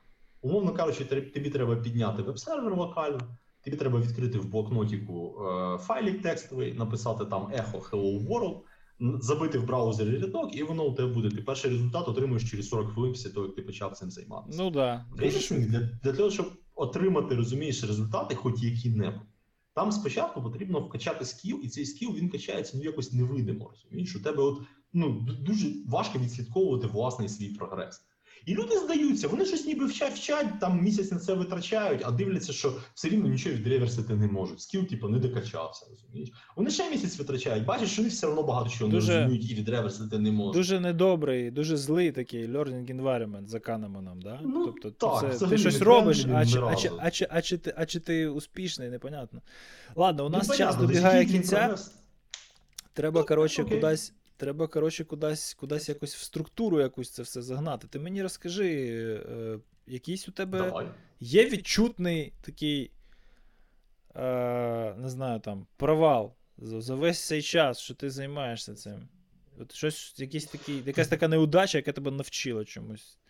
Якийсь такий дуже жорсткий факап, провал, якийсь таке, така якась невдача ну, дивись, була визначна. Факапи, fuckup и, звичайно, були. Ну, у кого їх не було. А провали були, наприклад, ось цієї моделі. Вона інколи я провалювався. Я не міг за- завершити research. Ця модель, коли Ага. замовник платить лише за результат. І тоді я з замовником балакав, казав, що research виявився об'єктивно складніший, ніж я спочатку ну, це очікував. Я Ага. видавав всі, всі проміжні результати. Казав, що якщо ви мені не вірите, ну може замовник думає, що я з нього просто грошей хочу більше викачати. Розумієш? Ага. Ну, покажіть ці результати якоюсь сторонньому спеціалісту. Він вам підтвердить, що об'єктивно тут є такі такі складності. Ну їх так швидко не вирішиш. Ці складності. Ага. І а, а бувало таке, що я тоді казав, давайте ми передомовимося на більший час, ну і більший бюджет трошки, тому що задача виявилася складніше. Замовник, якщо погоджувався, то я зазвичай дороблював, ну і там все було хорошо. Ну інколи замовник казав, ні, у нас бюджет обмежений, у нас немає грошей на якийсь подальший ресерч більший. Давайте ми на цьому типу завершуємо. І ми завершували на цьому. Ну, так як я брав всі фінансові ризики на себе, я отримував 0 доларів. Ага. Fuckup, fuckup, fuckup. А, і ще був у мене один fuckup, да. Коротше, коротше, був, був, був. Оце було, блін, коротше, не це його, не, ну, взагалі не, неприємно було, капець. Значить, мені м, якісь чуваки мене надивили, якісь теж по рекомендації рекомендації, і кажуть: у нас тут є device, Ага. embedded, якась коробка embedded, типа, на Linux. Да, да, да. Давайте його переreverse иш. Я кажу, чуваки, я ж не по embedded. Я, типа, його не вмію це все діло. Вони кажуть, та там, навірно, просто, то там, то сьо. Коротше, я дав себе уговорити. Хоча насправді треба було відмовитися, сказати, просто я не по цьому, не моя спеціальність. Мені Ага. ця коробка, коротше, приїхала. А, і е, я до цієї коробки почитав, підключився, і буквально другою командою її запоров за кирпичі. Тобто тут же. Ой-ой-ой. Потім я спитав, скільки вона коштує, виявилося, що вона коштує 5 тисяч доларів ця коробка. А прошивки під неї немає, тому що її роблять на якомусь одному там обмеженому китайському заводі, коротше кажучи, а контора сама в Швейцарії, яка типу, цю коробку випускає. Ага. Я, мені так стало невдобно. Ну, замовили сказали, та типу, нічого страшного, ми тобі нову коробку пришиваємо, цю просто викинемо, ми тобі другу пришиваємо. Я якось, ну мені стало якось, типу, ну, всківна, ну, ну не дуже, ну 3 копійки коштує, розумієш? Мені Ага. стало приємно. Я написав цим китайцям, я знайшов хто її виробник, написав китайцям, типа, так і так, дайте нам прошивку. Китайці, ну, ясно, що мене проігнорували. Тоді я написав цим швейцарцям, які, значить, там швейцарські стіг. Так і так, дайте, ну, дайте мені прошивку. Я її перепрошую через джитак, і все типу, хорошо. Ага. Швейцарці, типа, написали, нашо, нашо воно вам. Типа, наша вам ця прошивка. Я вже почав сочиняти там щось, типу, що у нас в конторі строгий security аудит, ми повинні знати, що там, що там в цьому всередині девайсі, чи він за нами не шкодить, якусь таку пургу міг туди. А, мій швейцарці теж за мною перестали спілкуватися, чи вони прохавили, що це пурга, коротше, що, чи, ну, в общем, це його. Я, ну, мені якось було так невдобно, тому що виходить, що я взявся за задачу, яку я, в принципі, е, не знав, як робити. Я, правда, чесно признався, ну все одно, ну розумієш сам факт. І, е, ну, і цю задачу типу запоров. Я тоді поліз до цих швейцарців на сайт, де вони ці коробки продавали. Ну, і з мене веб penetration тестер фіговий, звісно, але там захист був ще фіговіший, ніж з мене веб penetration тестер. От я там ну, знайшов вразливість, яка дозволила а, а, злити, коротше кажучи, їхню базу клієнтів з усіма замовленнями, креденшали, типу з цим. Я, коротше, написав їм, кажу, чуваки, типу, от у вас, а це вже вночі було, це типу така історія, яка добу приблизно за- зайняла по часу по хронометражу. Я їм написав, типу, чуваки, у вас там, коротше кажучи, в цій базі, значить, така є дірка, і через неї можна побачити там всіх ваших клієнтів. Там, до речі, кажучи, коробка була з security пов'язана, ну, з, з безпекою. Е, Мгм, Значить, мгм. така ап- ап- апаратна ця для безпеки штука. Ага. І там клієнти, ну, блін, цікаві були, вони прикольні. Ну, я собі уявляю. Да. Коротше кажучи, то я кажу, от у вас така, типа, от тут у вас, значить, це його. А за Вони- це дайте мені прошивку. Вони, да, того, вони розбудили СІО, там, значить, Unsolicited bug bounty, да-да-да. Да, вони розбудили СІО, СІО, значить, мені позвонив там по скайпу в годину ночі. Потім, ну, типа, от і так, типа, а от то все, я кажу, та я не буду вас там шантажувати чи що, ну, типа, я, ну, я ж, типа, не злочинець, я нічого не це. Мені, мені нужна була прошивка. я- А він каже, а, а, а, а що ж ви, а що ж ви типа хочете? Типа, я кажу, ну дайте мені прошивку. Типа, ну мені треба прошивка. Коротше кажучи, вони там позвонили в Китай, там якийсь сумрачний інженер китайський проснувся, і мені на почту скинули цю прошивку. Прошивку через так прошили і цю штуку відновили. Значить, е, це я про цей випадок геть за скрін, зі скріншотами. Я знаєш собі думаю, наділаю скріншотів. Історія така, що розкажи, не повір. Слухай, ну це я просто мемуари писати можна. В 2015 році я про цей випадок розказував на конференції е, в Одесі, яку логіка робила. Там вони літом робили ага, конфу ага. в Одесі, секюрну. Ага. От. І там, коротше кажучи, я один е, там я читав два дві, два доклади робив. Один доклад я зробив по андроїдній Малварі, як я захопив Common Control Center андроїдної Малварі російської. Ну, ага. типа там доступ до бази, це все, типа, як отримав. А другий я просив, попросив другий не записувати, не під запис. Там я показував е, XSS в сайті Госдуми Російської Федерації, ну прям типу в лайві. Ага. І оцю історію розказував теж зі скріншотами, типу, со скрінчиками. Там ну там замальовано те, що треба було. Ну от типу, розказував цю історію. То я не робив скрінчики. Значить, мені дали прошивку, я прошив це його, але я зараз розумію, що ну це було ну, типу, і зараз я б уже так не робив. Я би краще з свого карману витяг що типу, дав замовнику, да. Uh-huh. Це, це, звісно, прикольно згадати, але ну, типу, це херня, так робити не варто. І я розумію, що це ну це от. Е, як тобі сказати, це просто повезло, це так краями розійшовся. Ну так, да, да, це міліметрон такий Таку нормальний. херню, типа, типа, да, тому що там швейцарську секюрну компанію права з неї пішать там собі... і показувати, і махати, і махати базою перед носом у них. Ну, це так, так, такий собі. Не, От, не, я дуже, вважаю, зараз, не, сама, це... не сама класна стратегія. Ні, це взагалі, це я вважаю зараз, що це реально був факап, так робити було не варто. І ну я був ідіот просто, що так зробив, і так якби робити. Ні, ну слухай, бачиш. Я, звичайно, всі не розкрив там ніяких їхніх даних, розумієш, я там воно нікуди ну, не пішло, да. я цю базу там файлик удалив собі, знищив, все, вона нікуди не пішла. Ну, все рівно це якби. Ну, От що ти це що, це, це, це була якась галіма скуля, коротше, яка там щось тобі давала. А ну, що от вважаєш своїм таким найбільшим таким класним досягненням, або інженерним, або якийсь баг такий чіткий, який от реально цікаво згадати, як ти його хантив, як ти його зловив. Я розказував про це в 2016 році на е, на конференції, яку. Ну як, це була не така конференція, це такий хакатончик для своїх. Там, коротше кажучи, зняли хату. Таку готельно-бордельного типу, коротше говоря, в Одесі. Да, Зняли хату, коротше кажучи. І там зібралися по only така була паті, коротше кажучи, там зібралися, там бухали і робили, типу, декларацію. Кстати, Вована треба позвати теж на інтерв'ю. Хорошо, що ти нагадав. Він, правда, зараз поїхав так от в Сінгапур чи куди. Так от же ж хто ж і організатор? Вован да, же да, і організував да, це да, діло. Він же був свідетель, собственно говоря, от цього всього. Там ага. пригласили, типу, мене пригласили з цікавих докладів по iOS. Ну там різні були доклади, але по я більше iOS, ну якби вінарщиною під iOS цікавився і цікавився.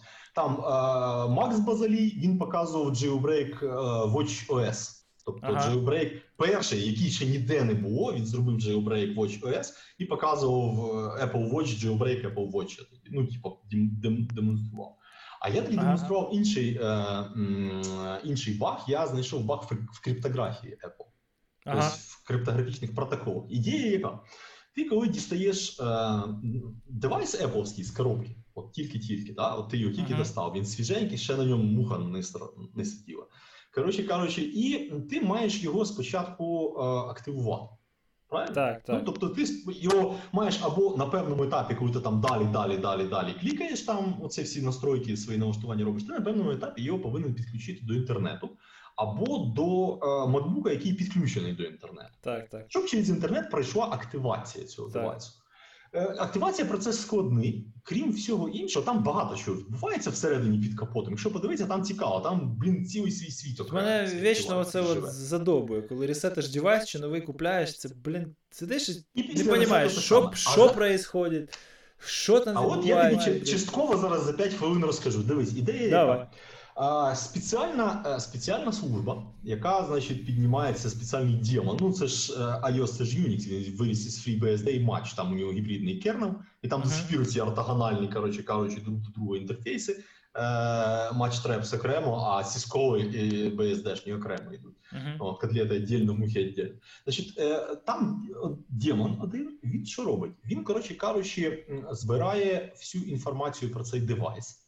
Так. Хардварні всі номера, там номер, це як його господі, серійник, MAC-адрес Wi-Fi карточки, серійник борда, навіть колір. Там є спеціальний системний, так би мовити, реєстр, з якого, з якого можна витягти кольор. Там чорний, білий корпус. Колір ну, понятно. Да. Коротше, всю Значить, системну інформацію. Він це все колектить, цю хардварну системну інформацію. Далі він генерує е, приватний ключ так. і сертифікат Signing Request. Це така болванка сертифіката, яку має хтось інший підписати. Далі ага. він це підписує отою самою паскудною hardware-based е, підписом Apple Fairplay. Є спеціальний так. демон Fairplay D називається. Його можна в списку процесів навіть побачити, якщо на jailbreaking iPhone зайти. Він це все підписує. І, значить, оцю хардварну інформацію, оцей сертифікат Signing Request без приватного ключа, приватний ключ залишається в тебе на девайсі. Значить, і підписаний FirePoint ID, оцією апаратно, апаратним підписом, він засилає на сервери Apple. Uh-huh. Сервер Apple, спеціальний сервер активації, який називається Мадрид. Сервер Apple, оцей Мадрид, він з халера пам'ятає кожен випущений Apple девайс. Так. Він перевіряє ці хардварні номери всі по своїй базі. Розумієш?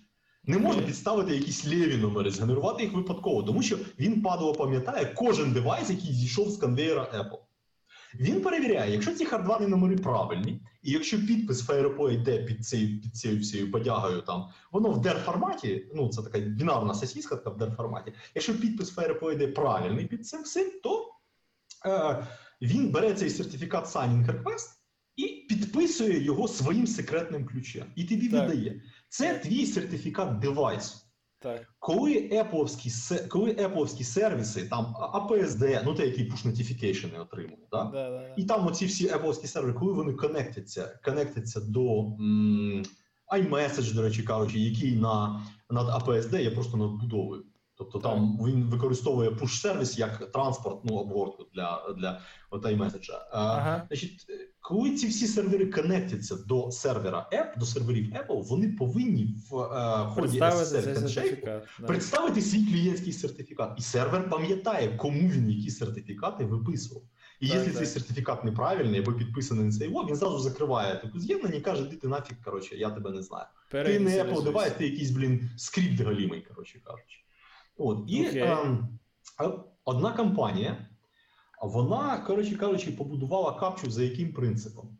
Тобто, як у них раніше вони показували, я не буду називати саму компанію, тому що це не, не дуже етично. А вони, коротше, показували спочатку вони показували капчу, ну цю капчу легко ламали.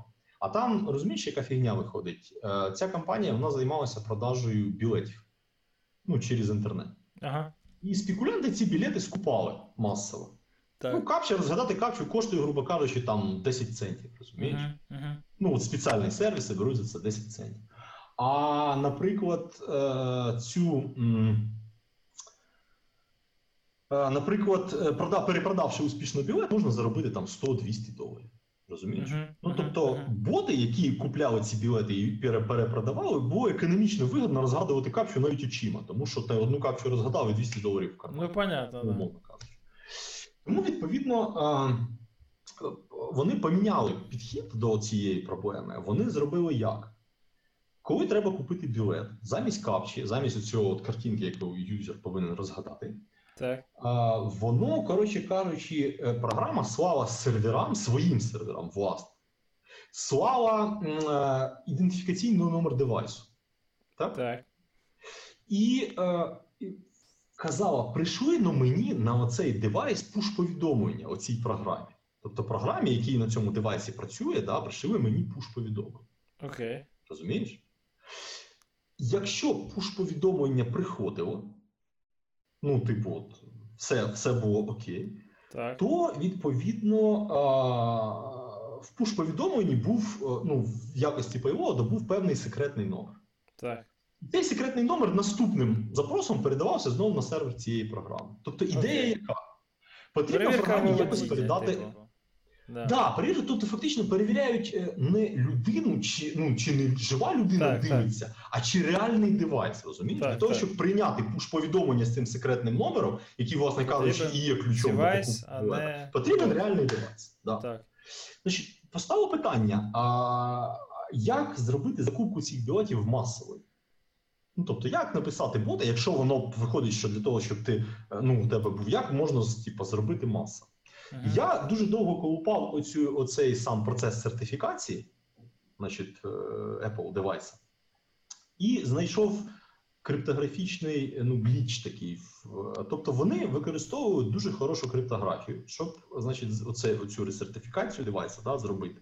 Uh-huh. І вони зробили, вони робили дуже хорошу криптографію, і вони використовують правильні е, криптографічні примітиви, але так. вони неправильно їх між собою склеїли, розумієш? Ну, класика. Тобто воно там логічна, логічна була помилка, да. Я її знайшов, і ця логічна помилка дозволила е, виписати на один девайс скільки завгодно сертифікатів. У тебе є один фізичний девайс, і ти можеш просто ці сертифікати отак от мільйонами виписувати. Кожен сертифікат з кожним цим сертифікатом там Python скрипт може приконектитись до Apple сервера.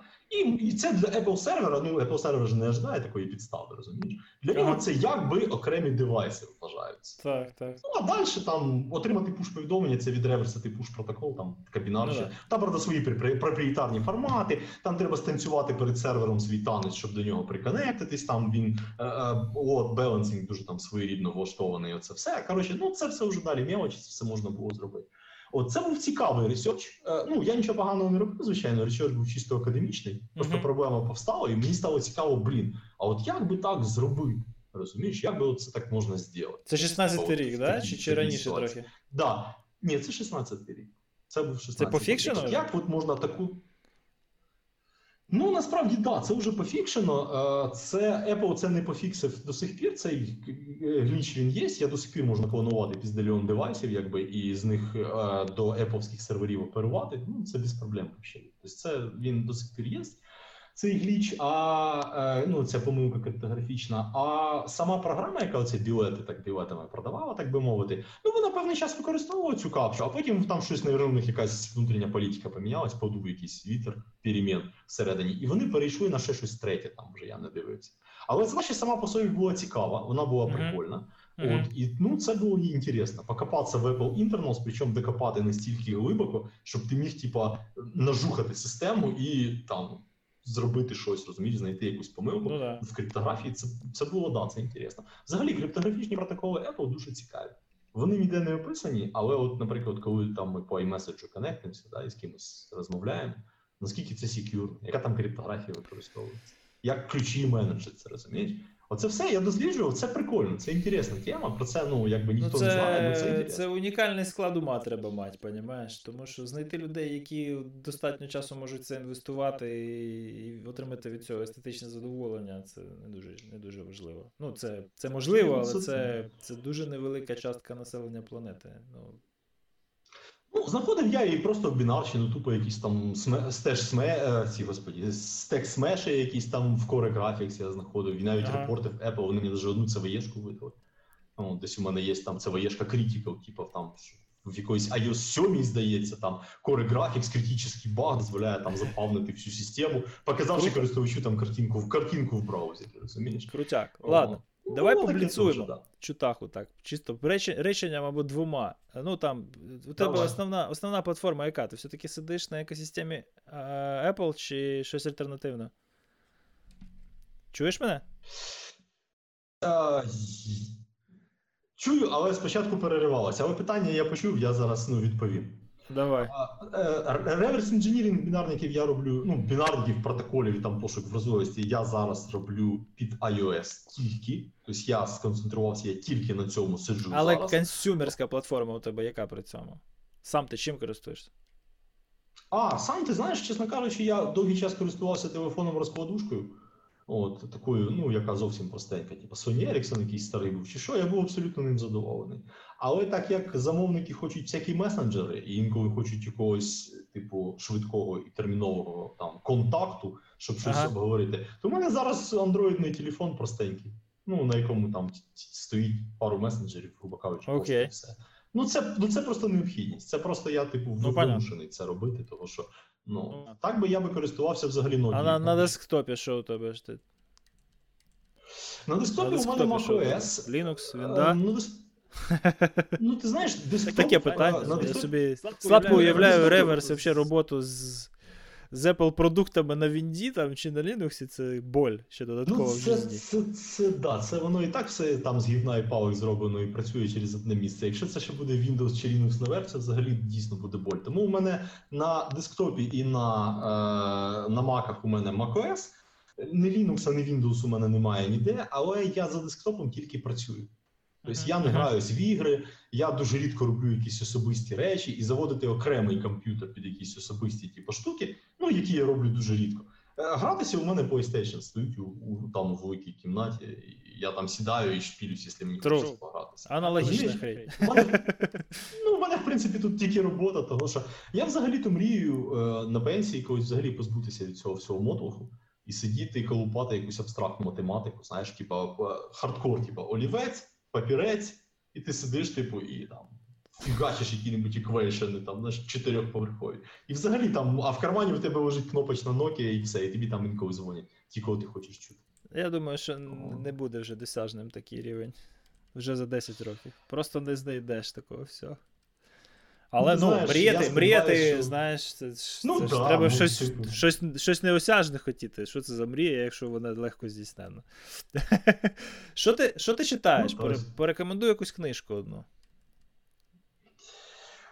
А, Можна фікшн. ти? Не Одну? обов'язково професійно. Одну, одну. Одну. Ну, у мене професійних книжок не так і багато, в принципі. У мене із професійних книжок, те, що я недавно читав, можу порекомендувати ось. iOS от. Internals? Це а, Левіна. Так. Це, коротше, чувак, він, пам'ятаєш, був такий е, Марк Русінович, який Windows Internals написав. Да. І Да, там да, її да. було, вона витримала щось більше 10 редакцій. Так, Оцей так. чувак він зробив те саме для iOS. Тобто, Круто. це Марк Русінович для iOS, розумієш? Прикольно. В технічному плані я можу порекомендувати цю книгу, кому цікаво, як все влаштовано всередині. А fiction якийсь читаєш? Художнє щось читаєш? Fiction я е, можу порекомендувати непоганий е, із того, що я читав останнім часом, те, що мені сподобалось, е, Гібсон розпознавання образу, розпізнавання образів. Pattern recognition. Угу. Це fiction. Це fiction, це кіберпанк. Ну, кі- ну це не Ну, зовсім Гібсон. кіберпанк, це коротше. Ну да, це от Вільям Гібсон розпізнавання образів, я рекомендую. Дякую, кстати, якраз вона, вона чим без заняття? Ну, ще я можу порекомендувати, якщо хочеться кібер... трушного, хардкорного турецького кіберпанку, О, давай. то до... Дом Дервіша. Будинок Дервіша. Дом. Я не пам'ятаю чого? автора, Дервіша? на жаль. Дервіша? У нього... Дервіша. Ну, Дервіші, пам'ятаєш, в ісламі була така е, ну, гілка Дервіші. Вони Ні. е, молилися. Не пам'ятаю. не, не, не пам'ятаєш? Вони, коротше, це така, це така е, ну, гілка, вона дуже така от, от, отвітлення в ісламі, воно дуже духовне, там багато духовних практик. І Ага. одною з духовних практик є танець. У них молельний зал це танцювальний зал. Вау. Вони, коли молилися, вони танцювали. Вони вдягали такі довгі одежі, значить, які, коли вони крутилися, вони як роз, розвивалися.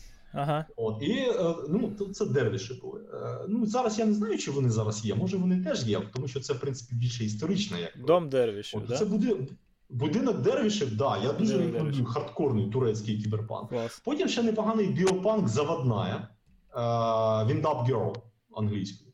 Ага. От, е, це біопанк е, тайський, Таїланд. Тобто, це от в майбутньому, ну там як виходить? М, е, Біокорпорації спойлерити. одна з одною. Не, там спойлити. це буквально. Ні, Давай. ну, хорошо, ладно. Ну кажи, кажи, просто спойлити не треба, бо я буду читати. Ні, без спойлерів. Це, це ти все прочитаєш на там перших п'яти сторінках, те, що я тобі зараз Ага. розкажу, а далі цей роман буде твій без спойлерів. Ага. Коротше, біокорпорації, коли е, виводили генетично модифіковані е, насіння для продуктів, вони один з одним змагалися. Вони зараз, в принципі, і зараз змагаються. Тобто, наприклад, пшениця, яку не їсть якийсь довгоносик, умовно кажучи, да, мгм. там, чи хто її Або там яка росте десь в Пшениця, яка Єгипті на там нічим не хворіє. Да, яка Да, росте да. десь в Єгипті на піску, яка росте там в Антарктиді під снігом. Розумієш? Ага. Вони генетично модифікували насіння, але е, ну, жага прибутку вона ж не відпускає. Тому вони почали генетично модифікувати е, е, насіння таким чином, щоб, наприклад, е, ну не ті вони почали генетично модифікувати не тільки насіння, але, наприклад, і комашок. Якась корпорація тихенько в себе в лабораторії зробила генетично модифікованого довгоносика, розумієш? Е, і ти мене чуєш? Так, Чую. так. Я, Генетично- ну, генетично я модифікованого довгоносика. генетично модифікованого довгоносика і потихеньку його випустило. Він був дуже живучий, він швидко розмножився і з'їв всі буряки, як би мовити. Крім буряків цієї корпорації, бо ця корпорація ж знала, що цей довгоносик буде жерти, і вона модифіки... генетично модифікувала свій бурячок так, щоб довгоносику він не подобався. Він його не Хорошо, хорошо. І і ось така генетична боротьба корпорації вона призвела до того, що в один далеко не прекрасний день в майбутньому відбулася екологічна катастрофа. Ну Людству стало тупо нічого жерти, тому що довгоносик, оцей генетично модифікований довгоносик, да, він жер тупо все. Ну, різні його різновидності. Більше того, оскільки м, е, дуже сильно гралися з генами для того, щоб, наприклад, вивести генетичну хворобу, яка, наприклад, вибрала всі буряки, там била всі буряки, вони чорніли, кукожились, крім наших, да, е, це вийшло uh-huh. трошки з під контроля, і е, ці хвороби, uh-huh. вони, коротше кажучи, почали мутувати. Все це розвалило тупо екосистему. На на планеті настав голод, економіка колапсувала, кучу народу здохло просто від голоду померло. І от на е, уламках цієї цивілізації, от от така, яка скатилася в дикість, розумієш, ну не зовсім скатилося в такій десь середини 20-го століття приблизно по рівню розвитку. Але mm-hmm. десь під землею ще є залишились генетичні лабораторії крупних корпорацій, які ще що там, коротше кажучи, це його хвороби з е, рослин почали переходити до людей, подолали між міжвидовий бар'єр, коротше кажучи, так як от коронавірус у нас. І в ну коротше. Такі і це на на цьому всьому фоні Таїланд, це десь 20, 21 століття, там далеко вперед. Таїланд, коротше кажучи, і от в Таїланді, по суті, феодалізм, ну він такий замаскований під от, під щось пристойне. Коротше кажучи, і там контрабандісти, які з Америки, де все ще є чист, чисте насіння, генетично не модифіковане, його возять, їх ловлять там, коротше кажучи, е, топлива ну, палива немає як того, тому що нефтянка вся нагнулася повністю, і тому все, ну все машини ці всі безполезні виявились. Тому там альтернативні істочники енергії, типу там два рабаці у ніч крутять якусь пружину, потім цю пружину вставляють в машину, вона розкручується, і ця машина там 5 кілометрів їде, умовно кажучи, розумієш? Ну тобто настільки настільки офігенно воно прописано, там просто розумієш, там настільки Все. класно світа цей прописаний, що я тобі дуже рекомендую. Ну, Це дуже круто. Дякую. Щось слухаєш? Слухаєш щось, я не знаю, там подкасти, музику, аудіокнижки. Подкасти подкасти не люблю. Не знаю чого. Не аудіокнижки, не подкасти мені не заходять. Ну, щось я мені не подобається. А музику слухаю, але жанри дуже різні. В основному ем, що застряло? Чилаут. Останнє, що застряло, останнє застряло. Ти знаєш, я знайшов на Ютубі, коротше кажучи, підбірку. Е, підбірку, коротше кажучи, такої електронної музики, да, uh-huh. в якомусь такому вапорвейвовській естетиці. І е, мені майже нічого звідтіля не сподобалося, але там була одна композиція, називалась Night Call. От Night Call мені прямо зайшов. Прямо блін, він застряв реально у мене. Call. Night Call, ну нічний дзвінок. А, нічний дзвінок, окей. Нічний нічний дзвінок. Night Call. Ага. Ну або нічний Типа кол це як зов, зов птуху. Ага, кол ага. птуху. Це ж типу. Хорошо. Да, от, в принципі, от Night Call, ну, застряв мені. Да, Вона вона крута. Там, звісно, чуваки. Ну, ти не хочеш силочку кину, сам послухаєш. Закидай, так, закидай. Слуху у мене немає, наспівати я тобі не можу, слуху немає. Ні, не треба, закидай, закидай. Бо я теж по електронщині по всякій деколи виступаю. Ну, я люблю фоні. всяку електроніку, тому. Е, Якісь звички у тебе є, якісь практики, які ти там літеративно повторюєш, які є частиною твого маціону, там, які ти хочеш порекомендувати комусь, або просто вважаєш, що це мають робити якомога більше людей. Ти знаєш, чесно кажучи, я б не сказав, що в мене є якісь якісь звички, чи взагалі навіть якийсь регулярний графік. У мене, ну, якби такі. Зазвичай філософія така: буде новий день, прокинемось, подивимось. Ну, вже непоганий підхід. Тобто я стараюсь не заморачуватися, тому що розумієш, ну люди, от коли які виробляють собі якісь звички, будують якісь плани там на 100 років вперед і так далі. Ні, це, звісно, все правильно. З одного боку, людина від бібізяни тим відрізняється, що вона якісь плани будує наперед і трошки думає наперед. Uh-huh, ну, uh-huh. це якби да. Але з іншого боку, я е, так думаю, і з мого досвіду воно так і є. Багато в чому життя дуже хаотична штука. Мало що залежить насправді від нас. Uh-huh. І, е, в принципі, взагалі-то будувати якісь плани і сподіватися, що вони здійсняться. Ну, це може трапитись що завгодно. От ми зараз з тобою розмовляємо. Ну, цей день, наприклад, цілком може бути взагалі останнім сьогоднішній для тебе або для мене. Вночі який-небудь сердечний приступ, це розмороз, коротше, і, і до свидання. Ну, люди помирають внезапно. Ну, да, Тому, відповідно, якісь плани будувати на майбутнє і прямо так, от е, можна щось трошки собі якось загадувати на майбутнє, типу якісь загальні риси там от планувати. Мгм. Але прям такі точні плани, якісь там, або на щось розраховувати. Ну так мова ж я не про плани, а мова про те, які там можеш робиш якісь там, не знаю, присідання, отжимання, якийсь біохакінг, е, особливості харчування, там, Ти знаєш, я тобі скажу, Коли, інколи, інколи я займаю, інколи я бігаю. Я люблю ну, пробіжку люблю. Але безсистемно. Я не бігаю, в мене не виходить. Безсистемно, у мене не виходить. Інколи я бігаю, навіть буває такі, що, наприклад, я от хороший у мене настрій, я починаю бігати, воно якось мені заходить, я там місяць, наприклад, бігаю. Ну, я регулярно, прям реально кожен день іду на стадіон, там бігаю свої 5 кілометрів, умовно кажучи, і типу, все хорошо, все нормально, я там бодрий повон сіл, але потім щось, щось, наприклад, я там день не можу піти, два, да, якась робота або якісь там непередбачувані обставини. І все, і воно загибається так до наступного разу. Якщо подивитися мій е, е, Nike Run Club додаток, то там, знаєш, Мгм. там типу, бігаю, бігаю, бігаю, не бігаю, бігаю, бігаю, бігаю, не бігаю. І воно такими рандомними йде інтервалами. і Ну, все, Ну, все одно, все одно є певна системність, є якийсь тригер. Ну, надоїло не бігати, пішов побігав, надоїло бігати, Що не побігав. Ну, Ну, типу, так. Поработали Знаєш, я ще з- хочу, ну, с этим, Ну с да, лопатой, да. отдохните с ломом. Поработали с ломом, Ну, ти, с типу, лопатой. типу того, типу того. Взагалі, Хочеш- ну, якби, я Є? зараз на, на фрілансі намагаюся робити ну, по можливості, те, що хочеться. Мгм. От хочеться бігати, я бігаю, а не хочеться бігати, то я себе і не примушу. Хочеться спати, я лягаю і сплю. Я з усіма, до речі, от на ці на шорт-терм контракти, я з усіма своїми замовниками домовляюся, що в мене вільний графік. Що я ну, можу працювати, коли я хочу.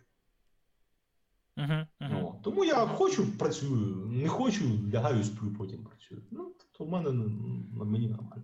Тому із звичок каву я п'ю, люблю я каву.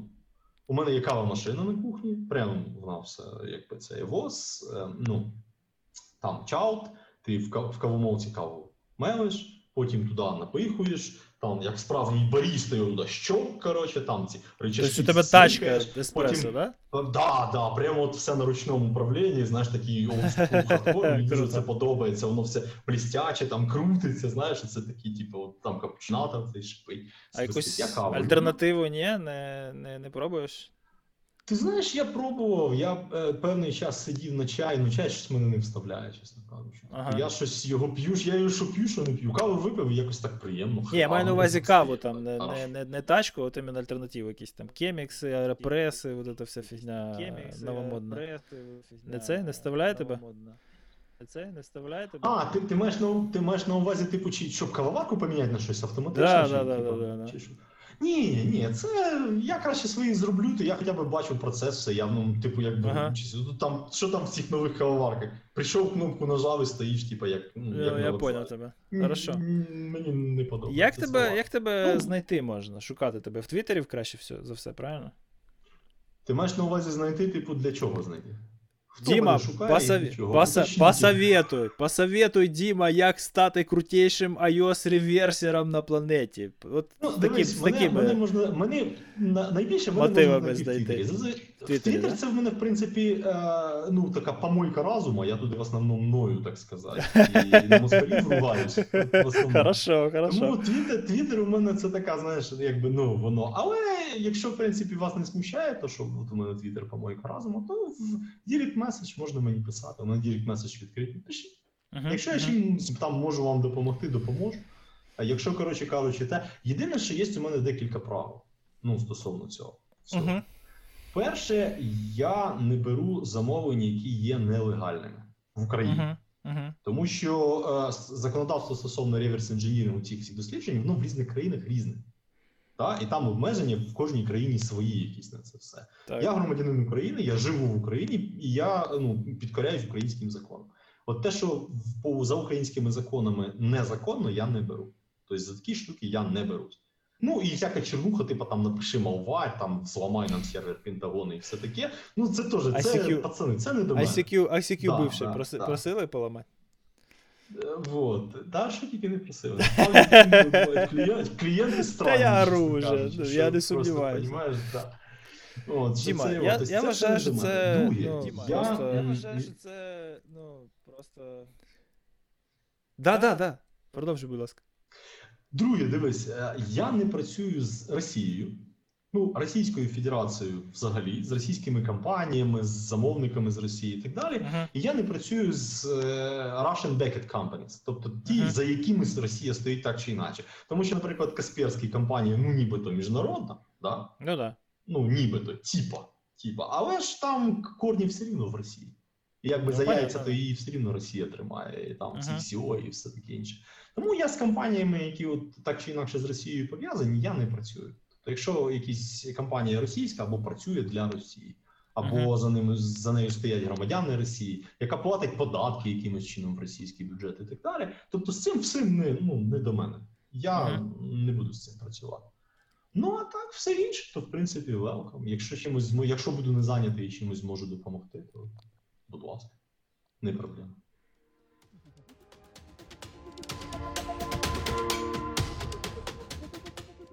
Дякую, що слухаєте NoName Подкаст. Ця програма не містить вбудованої реклами завдяки підтримці наших патронів. Патрони отримують доступ до контенту раніше за решту слухачів та насолоджуються іншими перками, про які можна дізнатись на нашій сторінці на Patreon patreon.com nonamepodcast. До наступної зустрічі. З вами був Володимир Стиран. Залишайтесь в безпеці.